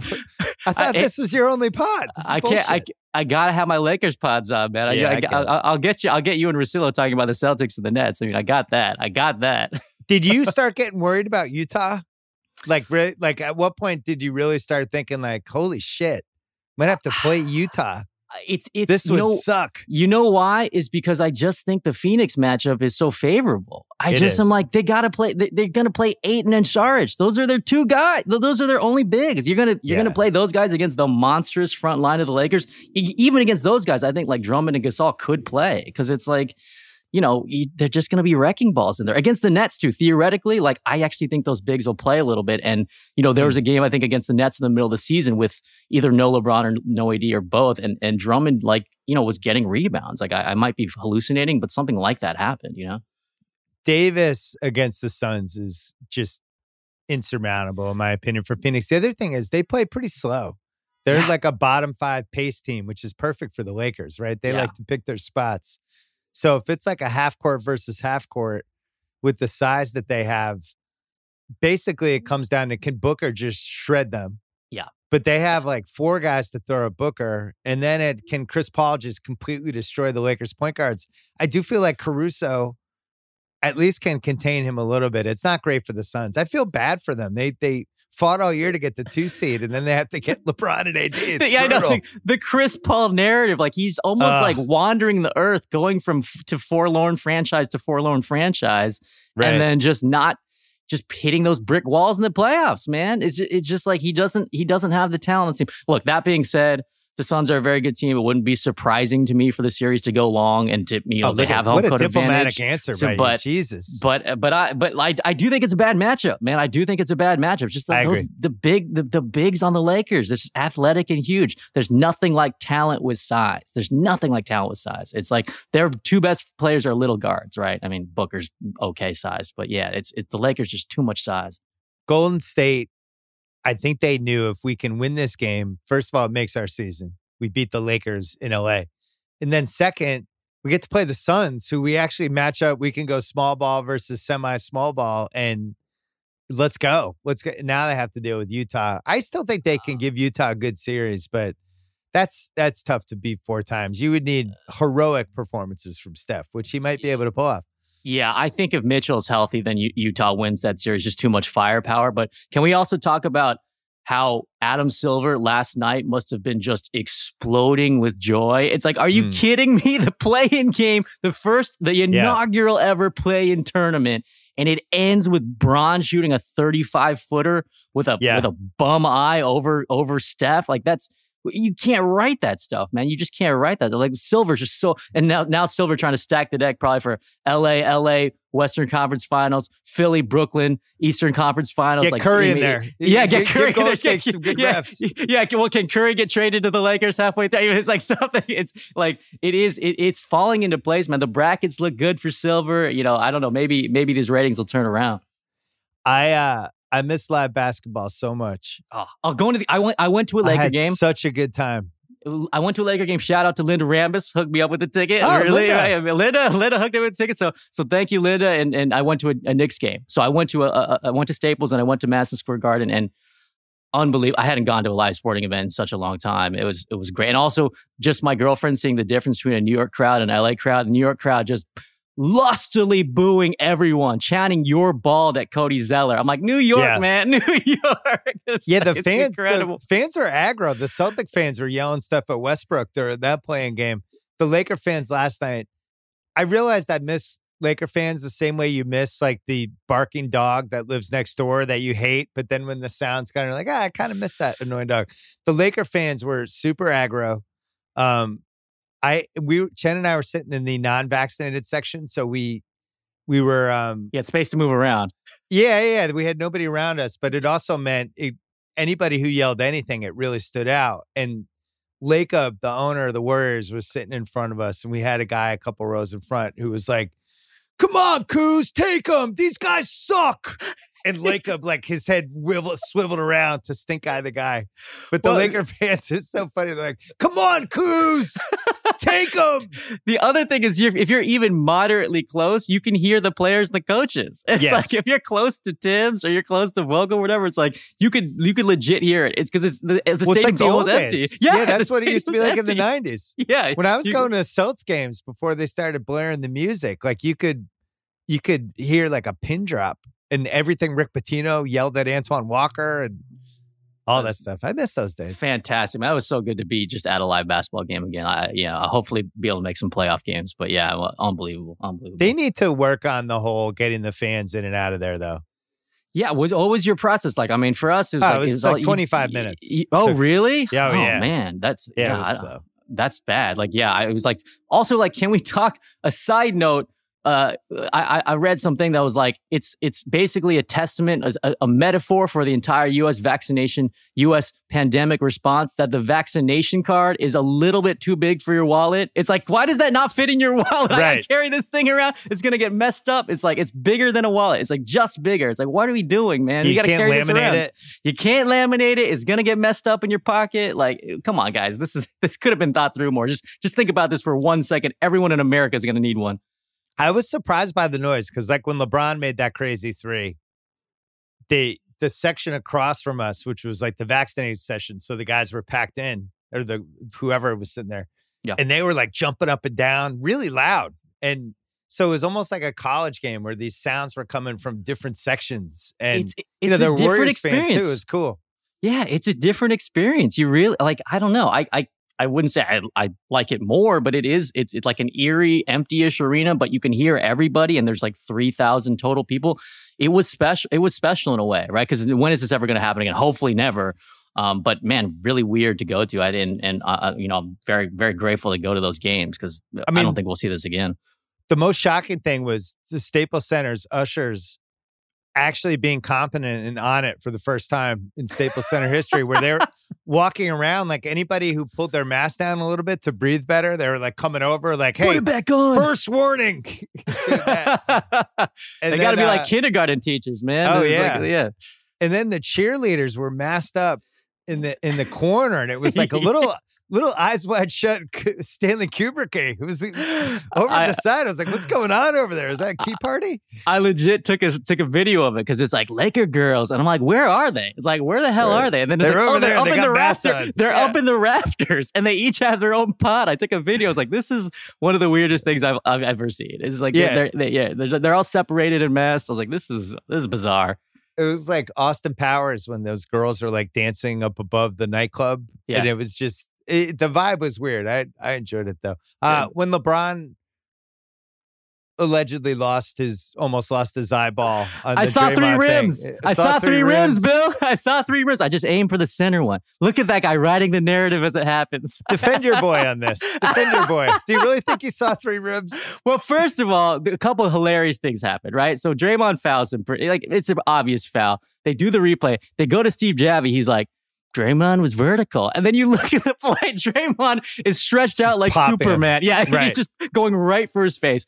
Now, did LeBron milk the reaction? I mean, that was incredible. That was that's an Oscar-worthy performance. I think CJ, CJ McCollum like tweeted like best actor or something, but it was like it was great. Eh, I mean, he, but he made his eye water or whatever, and then he was like, like, are we going to see him with an eye patch after the game? Like, I was like, I would love to see him come out with an eye patch. I would love to see. Then, then he, then he liked the three rims thing. You saw that because it's like oh, right oh, yeah. after the game, he was like, I was seeing three rims out there, man. Just had to aim for the center one. And then he did the press conference like later. He said the same thing. He thought he, he, he, thought he had something good, man. Look, man, the guy the guy's a thespian. He's a thespian. He's a movie star. So you you know, get the practice in, get the practice in. But you know, I, I appreciate it, man. Like he he knows a good story. He and you saw when he turned to Steph afterwards, he said, I can't see. You see that like right after he shot yeah. right after he made it, he said, I can't see. And so uh, whether he could or not, he was in character.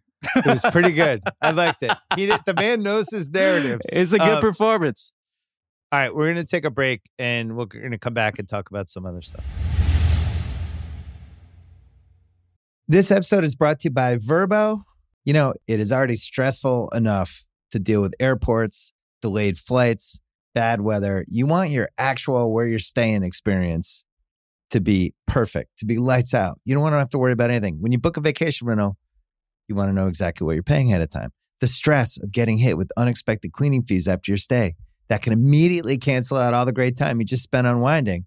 Thankfully, when you book with Vrbo, you can see the total price upfront. There are no unpleasant surprises, and the savings do not stop there, my friends.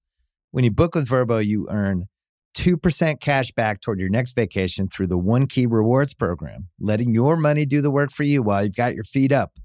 So while other vacation rentals can feel like a roll of the dice, relax knowing you booked a Vrbo. Book your next private vacation rental in the Vrbo app. This episode is brought to you by Lincoln and the all new 2024 Nautilus Hybrid, featuring a customizable 48 inch panoramic display, available Revel audio system, and available perfect position front seats with active motion massage. Oh my God. The world isn't wide enough Visit Lincoln.com to learn more. Some models, trims, and features may not be available or may be subject to change. Check with your local retailer for current information. Lincoln and Nautilus are trademarks of Ford or its affiliates. You used to be a big baseball fan. Yeah. Yeah. Are you still a big baseball fan?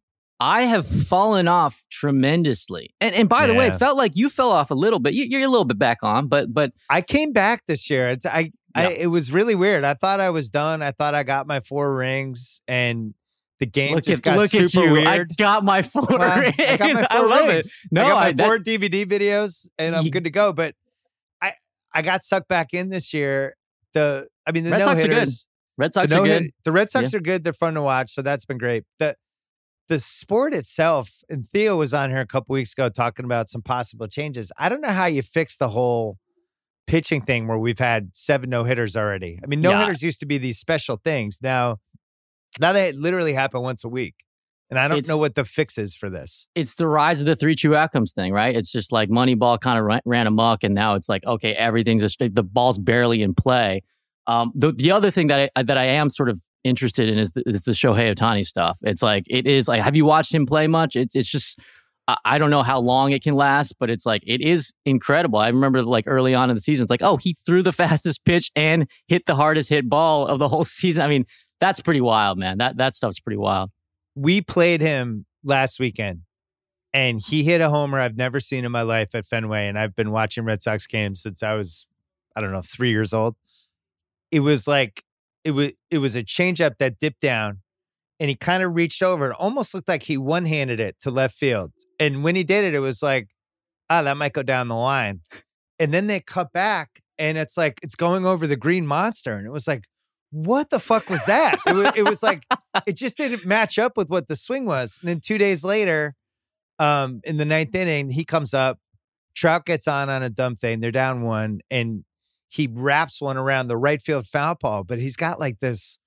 It's the most beautiful swing. He's yeah. got like stupid strength, and it's every time he's up, you're like, I'm not going to the bathroom. I'm not going to the refrigerator. I'm going to watch this at bat.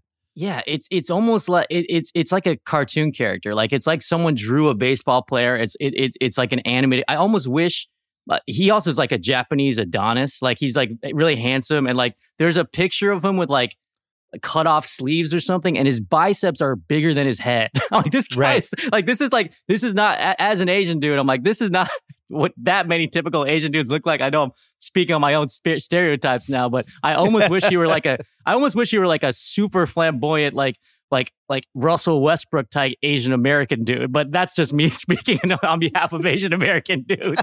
But yeah, instead it's like I'm sure he's like a really nice Japanese dude. But but yeah, he he uh I, I I've just never seen anything like it. I just never seen anything like it. And like you said, it's perfect mechanics. It's almost like he's almost like a jacked up Ken Griffey Jr. or something. I, I mean, right. it's just like You're it's right. just a per, just a perfect swing, right? It's just it's not it's not Aaron, Aaron Judge or something. It's not like guys McGwire just kind of clubbing the ball. It's like oh, it's just perfect mechanics, and it, it's kind of beautiful. He's also obviously big and strong, but yeah, that's that's part of it for me. Yeah, me growing up, Fred Lynn just had the perfect swing, and then other people have kind of taken that mantle.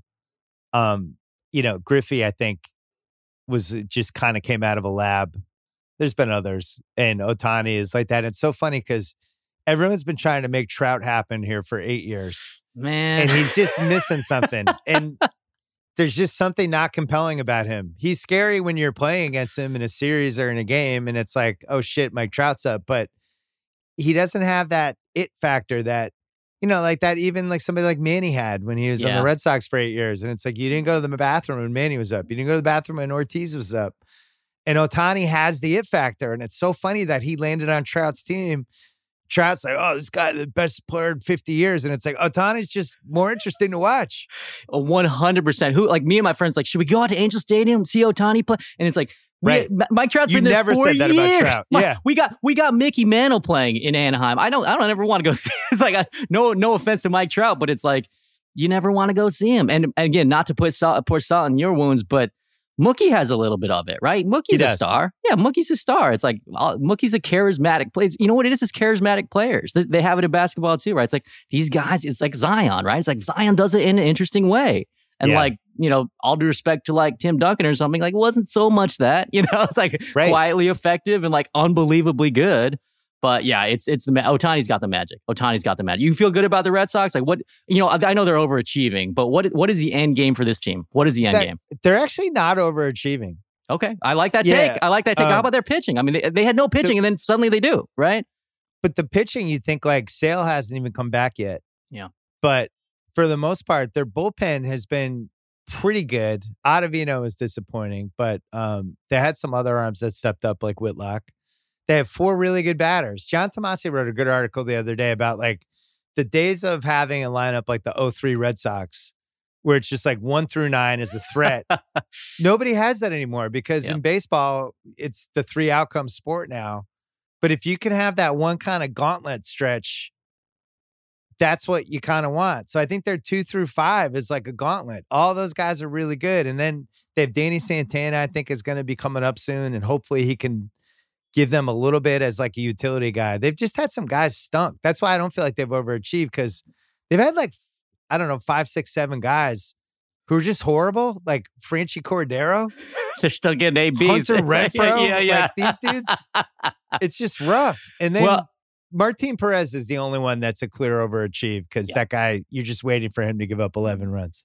It just reminded me of those early 2000s Red Sox where it's like, yeah, Mark Bellhorn hit 25 home runs. It's like, how? like he was like their worst hitter. It's like, man, even he's getting on base like right. 400 OBP or whatever. It's like it was just it was a murder, it was a you know murderer's row, right? It was it just never it ended. Is, it is yeah. one of those things when you watch the other teams in the American League, you go, oh, I guess our team's pretty good. Yeah, there's watch these other teams, and it's like, oh, those guys have five shitty hitters too. Yeah, and the and the Yankees obviously, you know that that was the other thing where it's like I don't know, man. It's like it just it it, it just well, Stanton got hurt already. yeah Judge, you know, Judge is going to pull some muscle in his side or somewhere at some point over the next three weeks. So, I, I mean, like five days ago, I was looking at the standings.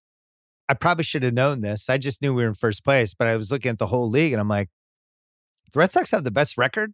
It just didn't feel like a best record in baseball team, but I do think they're good. They have, they have, uh, they, they definitely have something. There's like a dugout chemistry thing that's going on too that you can see. You know, you can tell like, oh, here's a baseball team that likes each other. There's just like little things, little guys coming back to the dugout after a home run, and you kind of see how everyone reacts to them, and they just kind of they check all those little boxes. So I've Almost been in all year on this team. Almost like the chemistry the bubble Lakers had last year. You know, you just Right. that Right. was real. It's like they well, cheered for compared each to other. this year, where it's like I with know, the Lakers, you got Drummond playing for new contract, you got Schroeder, and you have Trez, who's been unhappy the whole year, right? And it's Yeah. been pretty. It's been hard for him to even hide it. Yeah. So Red Sox Dodgers World Series. What do you think? Oh man, it's it's in the it's in the cards. It's it's possible. It's possible. It seems too lined up for the Dodgers, where I almost wonder who are the other contenders. Like the the Padres are are potential, right? Yeah, yeah, they're pretty good. I mean that that that's almost the new rivalry, right? It's like the Giants used to be it, but the Padres are good. You know. I feel like baseball. I don't know whether we just miss sports. but I think that's a big part of I it. I think that was part of it. I think last year that season was just so ludicrous.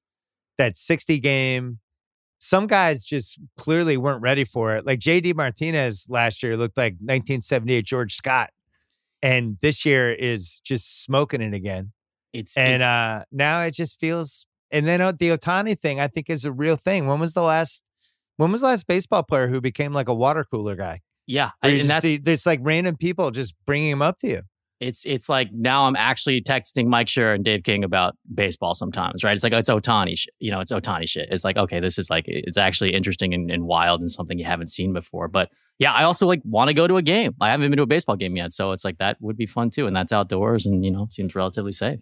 Where does Ohtani tie into the uh, Asian American sports pop culture renaissance that we're in the middle of right now? He, he's definitely on the list. He's definitely, you know, uh, I got a text thread with Mina Kimes and Pablo Torre. So, it- you know, when when Johnny Juzang scores 20 points in the tournament, we we, we text each other. You know, it's it's it's, it's a long story list. Rui Hachimura will claim him. It's close. you know, Yeah. it's like he's half Japanese, you know, he's half Japanese. But um, yeah, I mean, Ohtani again, like it's an interesting thing. This gets really specific, but it's like I also no, do this. I know what you're going to say. Do the do the Asian American versus yes, Asian American versus Asian. So okay, so I'll preface it with the, with a survey I just saw. So there's a survey that went around, you know, Americans, general American population, and the question in the survey was, name one Asian American person. Like name an Asian American famous person. Essentially, well, who do you know?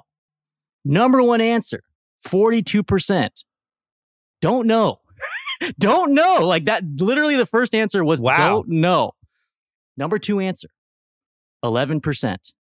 Dave Chang. Jackie Chan. Jackie Chan. I like Dave Chang as the answer. No, eleven percent. Number two answer. Basically, the number one. Jackie Chan is not Asian American. He's just an Asian Right. guy. He lives. He's he lives. I think in China. I think he does Hong Kong movies. Like th- so. Look, the distinction is is there, but it also plays into this sort of perpetual foreigner thing, right? I think a lot of Americans still don't know. And look, I, of course, sometimes the lines blur, right? It's like, okay, well, if you've been in this country however long, but I do feel like, look, Jackie Chan is an Asian dude who's in a few American movies because he, he knows a little bit of English, but there's a difference, you know, between Asian Americans and Asians. Like, you know, it's it's it's not a not there's no no shade on either group. It's just like it is a different thing. So, um, you know, that's a, a long way of getting around to the Asian. wait, wait. You American. left out you left out one piece. Like when you're growing up, you gravitate as heroes more toward the Asian American. If you're Oh, like, yeah. explain that piece of it. Well, I so I think that all ties into this perpetual foreigner thing, which is like when you're growing up. So so you know uh, at this point, you know, it was the 80s and 90s or whatever. When I was growing up, it's a different time, but it was still like you know, people make kung fu noises at you and you're Bruce Lee or Jackie Chan. Like that's like the stereotype. And it's also like the stereotype is a person who can't speak English or isn't American or isn't like really belonging in this country. And I think that's kind of a pernicious stereotype and that's still persisting. And I think as someone who grew up here and didn't even speak another language, much to my parents' chagrin, it's like, well, damn, I, I like I'm not e- I'm not either of these things, right? I can't speak Mandarin and I can't speak Cantonese, and um, so uh, you know, I grew up in Southern California and I like sports and I like rock and roll music or whatever, and it's like, uh, you, you don't you didn't see that as often, and and it's finally changing. It is changing, but this ties into sports where it's like, okay, there's a diff there is a distinction and again it's i have pride for seeing asian people in, in, in sports in general and that's great whether they're asian or asian american i don't think you know that distinction like i can still feel some pride in seeing those faces but yeah there's a difference between jeremy lin and yao ming right it's like yao ming is is from china he's a chinese dude it's like Jeremy Lin is a Taiwanese American dude who grew up in California like me, you know. So it's like yeah. that's a, that's an American dude. Again, not the biggest issue in the history of humanity, but it is a distinction. And it is nice when people acknowledge that there is a difference. And it's like, okay, you don't just love all, you know, you don't love all Asian people. By the way, there's a lot of intra Asian racism. So it's like Japanese people have snobbery towards Korean people and vice versa, and Taiwanese and Chinese. And so it's not all, you know, it's the old saying, it's like, it's not all monolithic, it's not all the same thing. That being said, yeah, I think I'll text Mina and Pablo about Shohei Ohtani. Sure. I mean, so it's uh, like we're not, we're not, we'll take him when we can get him too. That's the other thing. It's like, yeah, it's kind of cool. Or Naomi Osaka, right? It's like, yeah, it's kind of cool. She, you know, it's like she, she's Japanese. It's, it's, it's, it's fun. And, and look, it's, it's, it's, you're starting from a zero, right? When I was a kid, it's a zero. There's no NBA players from China or, or who are Asian American. And now it's like, okay, we got Yuta Watanabe on the Raptors. You know, we got, right. we got, we got a few other people coming up. Maybe Juzang plays off the bench, you know, like, eh, so we'll see. But Juzang's definitely going to be a rotation guy in the NBA. I, I think, like, I could totally see him on this Warriors team in like that Jordan Poole, Jordan Poole role, yeah. just put putting up points and assists and doing stuff. Or he, his game translates so well to how they play now in the Jordan Poole role or in the Jordan Peele role, like going to the sketch comedy and then becoming a horror auteur. So either either way, either way, no, it, it, was no, it was good. I this is this is funny. I uh, I was talking to Kevin Love. He's a friend of a friend, so I, I ran into him the other day, and he was he was raving about Juzang. He was like, "Yeah, he follows UCLA still," and he was like, "Yeah." I was like, "Do you think he could play in the league?" He's like, "Yeah, I think he plays in the league. Like he's he's he was high." I think he's gonna be so. a lottery pick. Yeah, I, I, yeah, I think uh, you know the upside is a starting guard. I think you know the the sort of floor is like uh, you know bench scorer. I think so. Yeah, he's got decent size too. We got to throw Mina Kimes in the in the Renaissance too. I think. I think she oh, gets yeah. in there. She's we on were, 17 ESPN shows. She's I, on every. Sh- I, I mean, ESPN on the background the other day. She was on highly questionable, and then NFL Live came on, and she was on that. And they just kept the camera going. I was like, Mina, I remember when you were a business reporter.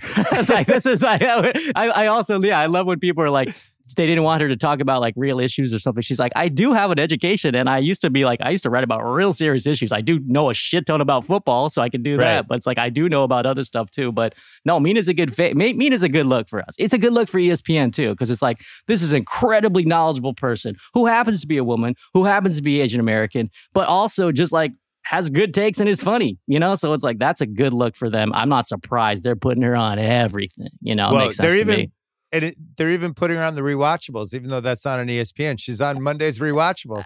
Hey man, she's got I, some I power. Steal her sometimes. Yeah, if they're letting her do that, she got some hand over there. You know, she got some power. they're letting they're letting old Bill use her a little bit. How are we feeling about Chang? I know you're going on Chang's podcast next week. We've uh seen we've we've done dinners with him recently. How are we feeling about Chang's state of mind lately? 15 months in the pandemic, I think he's been surprisingly bubbly yeah, I think you know he, he's he's a fascinating emotional case. So it's like, I, you know, he, he, you know he's uh he I me and my girlfriend went over to his house and he made dinner and it was like he's like, yeah, I haven't had anyone for dinner in like a long time, but he just seemed a little bit more at peace. You know, I think yeah, I think the food game and the restaurant game really wears you out, and it's it's you know it's it's a tough tough tough tough gig, and so yeah, he's doing some TV shows. I shot another show with him uh, that he's I think he's got going for Hulu or something. So we went, went and ate some breakfast food and uh, I feel like he feels like in a pretty good place. Also, like he's fit now. He's like I was like fit. Chang's a little fitter now. He's like doing Peloton or something. So yeah, I'm happy for him, man. He, that guy, you know, I, just I didn't picture know him him screaming at the Peloton guy. Oh, I know. It's like, well, well, I didn't know him back then. You know, it's like I didn't know him back when I know he, you know, he, he's addressed a lot of this stuff in the past when he was like a real screamer. I don't know. Look, I never worked with Chang. Like he just, I go to dinner with him and he's perfectly pleasant in that situation. So I'm like, yeah, he seems like he's a good place, man. Um, speaking of TV shows, you have you have one you're you're dropping. Yeah, dropping. It se- seems so weird, man. Like I've been doing these interviews about this show, and it's like, hey, did you know that it was four years since season two of Master of None? I was like, really, four years? That seems like a long time, but then it again, it has felt like a long time in some ways. So yeah, Master of None, May twenty three. So it's, it's a Sunday. So I don't know when it's gonna air, but um, yeah, new season, and it's it's uh pretty different. It's pretty different, but we also um, we feel like it's not only going to appeal to fans of the previous two seasons, but also might get some new people in because this season is a little bit more dramatic, but it's basically a love story. It's a love story between two characters, Denise and Alicia, played by Lena Waithe and Naomi Ackie. And and you know, if that appeals to you at all, if it's like, hey, I like romantic comedies, I like romantic dramas. Maybe I've seen previous seasons of None, maybe I haven't. You know, give it a look because because it's uh it's kind of a deep exploration of a relationship. And you and Aziz, you did the first two seasons, and then it seemed like maybe you weren't going to work together at some point, at least for a little while there, and then all of a sudden you're back together. No, yeah, it's always been. We always just take breaks between seasons. So it's like between one and two, we took a little bit of a break, and Netflix was like, "Are you guys gonna make the show? Are you guys gonna make the show?" It's like we want to make the show, and we're really excited. And the same thing happened between two and three. It's like, it's like, man, I don't think we could make any more episodes about a guy being excited to eat tacos in New York. So, so we were like, this is this is maybe we should take some time to figure out something that excites us as much as the first two seasons. And so the idea of kind of focusing it on Lena's character was a really early idea we had. You know, even season one, we had this episode called Mornings, which is between Aziz's character and Noel's Noel Wells's character, and it's kind of like every morning in their relationship. And we thought, you know, it would be cool to do this with Denise. And then season two, we did the Thanksgiving episode, which kind of centered on Lena's character more. And then we're like, look, the show, ever since we first made it, was kind of designed to take us wherever we wanted to go in a very sort of lucky way. Like, fortunately, we designed it that way. If you look at the early episodes, it says every episode, Master of None presents, and then the title of the episode. So it'll say Parents or Thanksgiving or New York, I Love You or whatever. And so we're like, we could blow it out and do a whole season like that. And we're like, okay, look, we could do a season that's about it's about Aziz or a character played by Aziz, and you know, it's his relationship with a woman. It's like, well, we kind of did that a little bit. We did that season one, season two.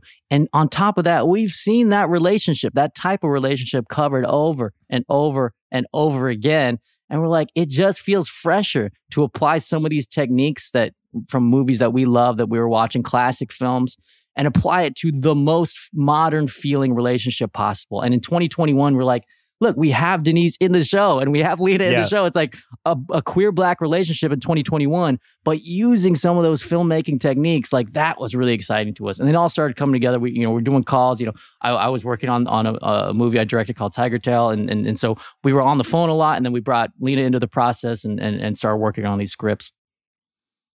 So May 23rd. And then I I mean, at some point, some bad post-pandemic artsy fartsy movies and TV stuff is gonna come out, right? Is it is the first wave being filmed right now, you think? super, super thoughtful, over the top uh think pieces that are Yeah. just gonna be really plotting and weird. So we, we're gonna have to get through that just as a culture. Yes. like nine straight months of really weird indie movies and though and then uh, i think things will be back to normal after that yes, and like ones ones that address the pandemic, and it's like a guy at the end like pulls out a jacket from his closet, and there's a mask in the pocket, and he's like crying. you know, it's like it's that kind of shit. It's like that's the last shot, and then it says directed by whatever. there's But gonna be at least one movie there's gonna be a movie called mask and there's Yeah. gonna be a movie called masks yeah, with There's- an there's gonna- gonna And be a the movie poster called- will be just lots of masks yeah, a movie called A24 movie Distanced. It's like the distance between me and my father had always been there, but during the pandemic, it only became deeper. You know, it's like it's just that kind of shit. it's not a post-apocalyptic new york it's a post-pandemic New York. Yeah. and how we deal with yeah, it's gonna be a lot of that. And then it'll get normal. And then we'll just go back to making bad comic book movies and Yeah, I know. Well, I, like I. I got asked, it's like, why didn't you address the pandemic in this season? I was like, I don't want to look at a mask. I just don't want to look at a mask on screen. I don't want to. I want, let's what's just pretend, about, it, pretend yeah, it what's didn't fun happen. about masks and Zoom when we're I trying know. to enjoy a television show or movie show? I just I wa- oh, in the last week I watched The Marksman with Liam Neeson, and I watched the uh the Angelina Jolie movie with some fire jumpers, and it's like this is great. No masks. I don't have Just- to hear, hear about the virus. I'm just in some weird world for two hours. yeah, we've been watching Mare of Easttown. Have you been watching that at all? Oh yeah, Okay, yeah, that's worth a watch. It's like, yeah, this is just meat and potatoes. It's like, yeah, so uh, uh, a person got killed, and Kate Winslet's gonna find the killer. it's like, all right, let's let's let's do it. I love that Very show. That- straightforward. episode five was great. Um, but I want them to explore the basketball with Kate because I want I really want to see her in a pickup game. I So forgot like about the that. 20, the 25th anniversary pickup game or something. I want oh to my see I want to see Kate run a pick and roll. I blocked that out of my memory completely. That she's like a basketball star. She's She like one of the star. greats. Yeah, she's yeah, like she one of the greats. Oh man, we got history. we Let's gotta it. get we gotta get footage of like Sue Bird with Kate Winslet's head superimposed on her body, so it looks like yeah, she's they can do that shit unbelievable. I know. CGI. I just want to see her drain some jumpers, man. Just Kate in there, full full Titanic costume, draining Oh, jumpers. 100%. Here's the thing with Kate. Great method actress. Like if she's throwing herself in, she's going to be the best at it, right? So if it's like, hey, episode seven, there's a pickup basketball scene, she'll just figure it out. Yeah, she's go like, trained yeah, with somebody for two months. I shadowed. Yeah, I, I spent some time with Shadow the Rebecca Lobo. Yeah, Yeah. exactly. Right. I was on the bench for the Sparks for about three games. Damn, she Yeah. can really dribble now. Maybe that's season two. Maybe it's just a, a basketball and we just get to see Kate running it. Well, dude, actually, come to think of it, like that dude Brad Ingelsby who created the show did the the way back. He did the the F, Affleck basketball movie, so he loves basketball. Is that I true? think, I think his dad was like a coach or something. I, I remember like go, I was like, who created this show? And it was the, it was the Affleck movie dudes, and I think he has like a sports history. So I think his dad like was a I really dude. like that. I really like the way back. yeah, I you, actually thought Affleck was a borderline nominee for me. sounds like you're a you're a Brad Ingelsby fan. So have I him am. on the pod. yeah, Sounds get like him I on. gotta get Brad on there. Yeah, Brad, get get Brad in the cup, man. He's a basketball fan apparently. Too. Brad's probably he's probably working on a movie called Masks about yeah. pickup basketball players in New York trying Yeah, to he's like- struggle to deal with the pandemic. He's like Oscar, Oscar, Oscar. All right, so you got Master None, uh, May twenty third.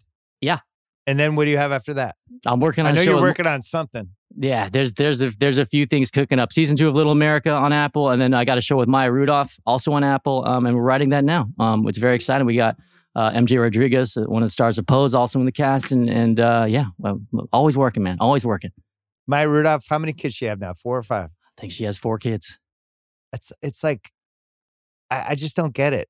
These people who can have four kids. Bill, you don't want two or three more kids? No. No, these people who can have four kids and then professionally they don't suffer at all. I'm just like in awe of them. also completely busy. Also, her husband is maybe the Yeah. greatest living filmmaker. so yeah, it's like she got a lot going on in her life. Like, very busy.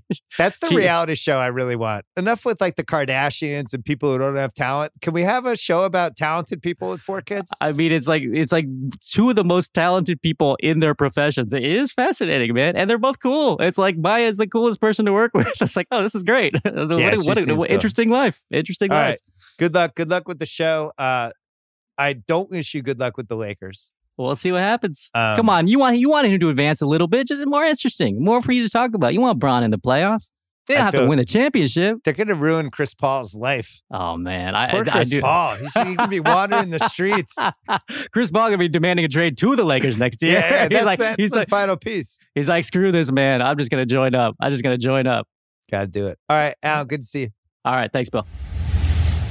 All right, that's it for the podcast for this week. Don't forget about Flying Coach Season 2. You can check it out on the Flying Coach feed or on the Ringer NFL show. Don't forget about the rewatchables with Goodfellas. We have another good one coming on Monday.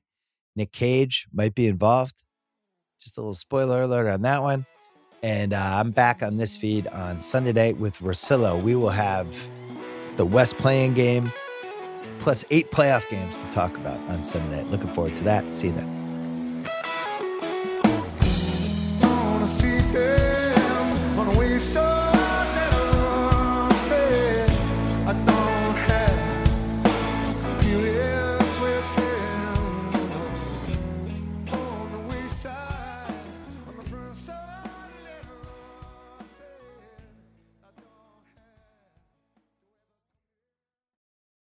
This episode is brought to you by 20th Century Studios' Kingdom of the Planet of the Apes. As a ruthless king builds his empire at the expense of the remaining human race, a young ape will fight for the future of apes and humans alike. Kingdom of the Planet of the Apes. Enter the kingdom in IMAX on May 10th and in theaters everywhere. Get tickets now.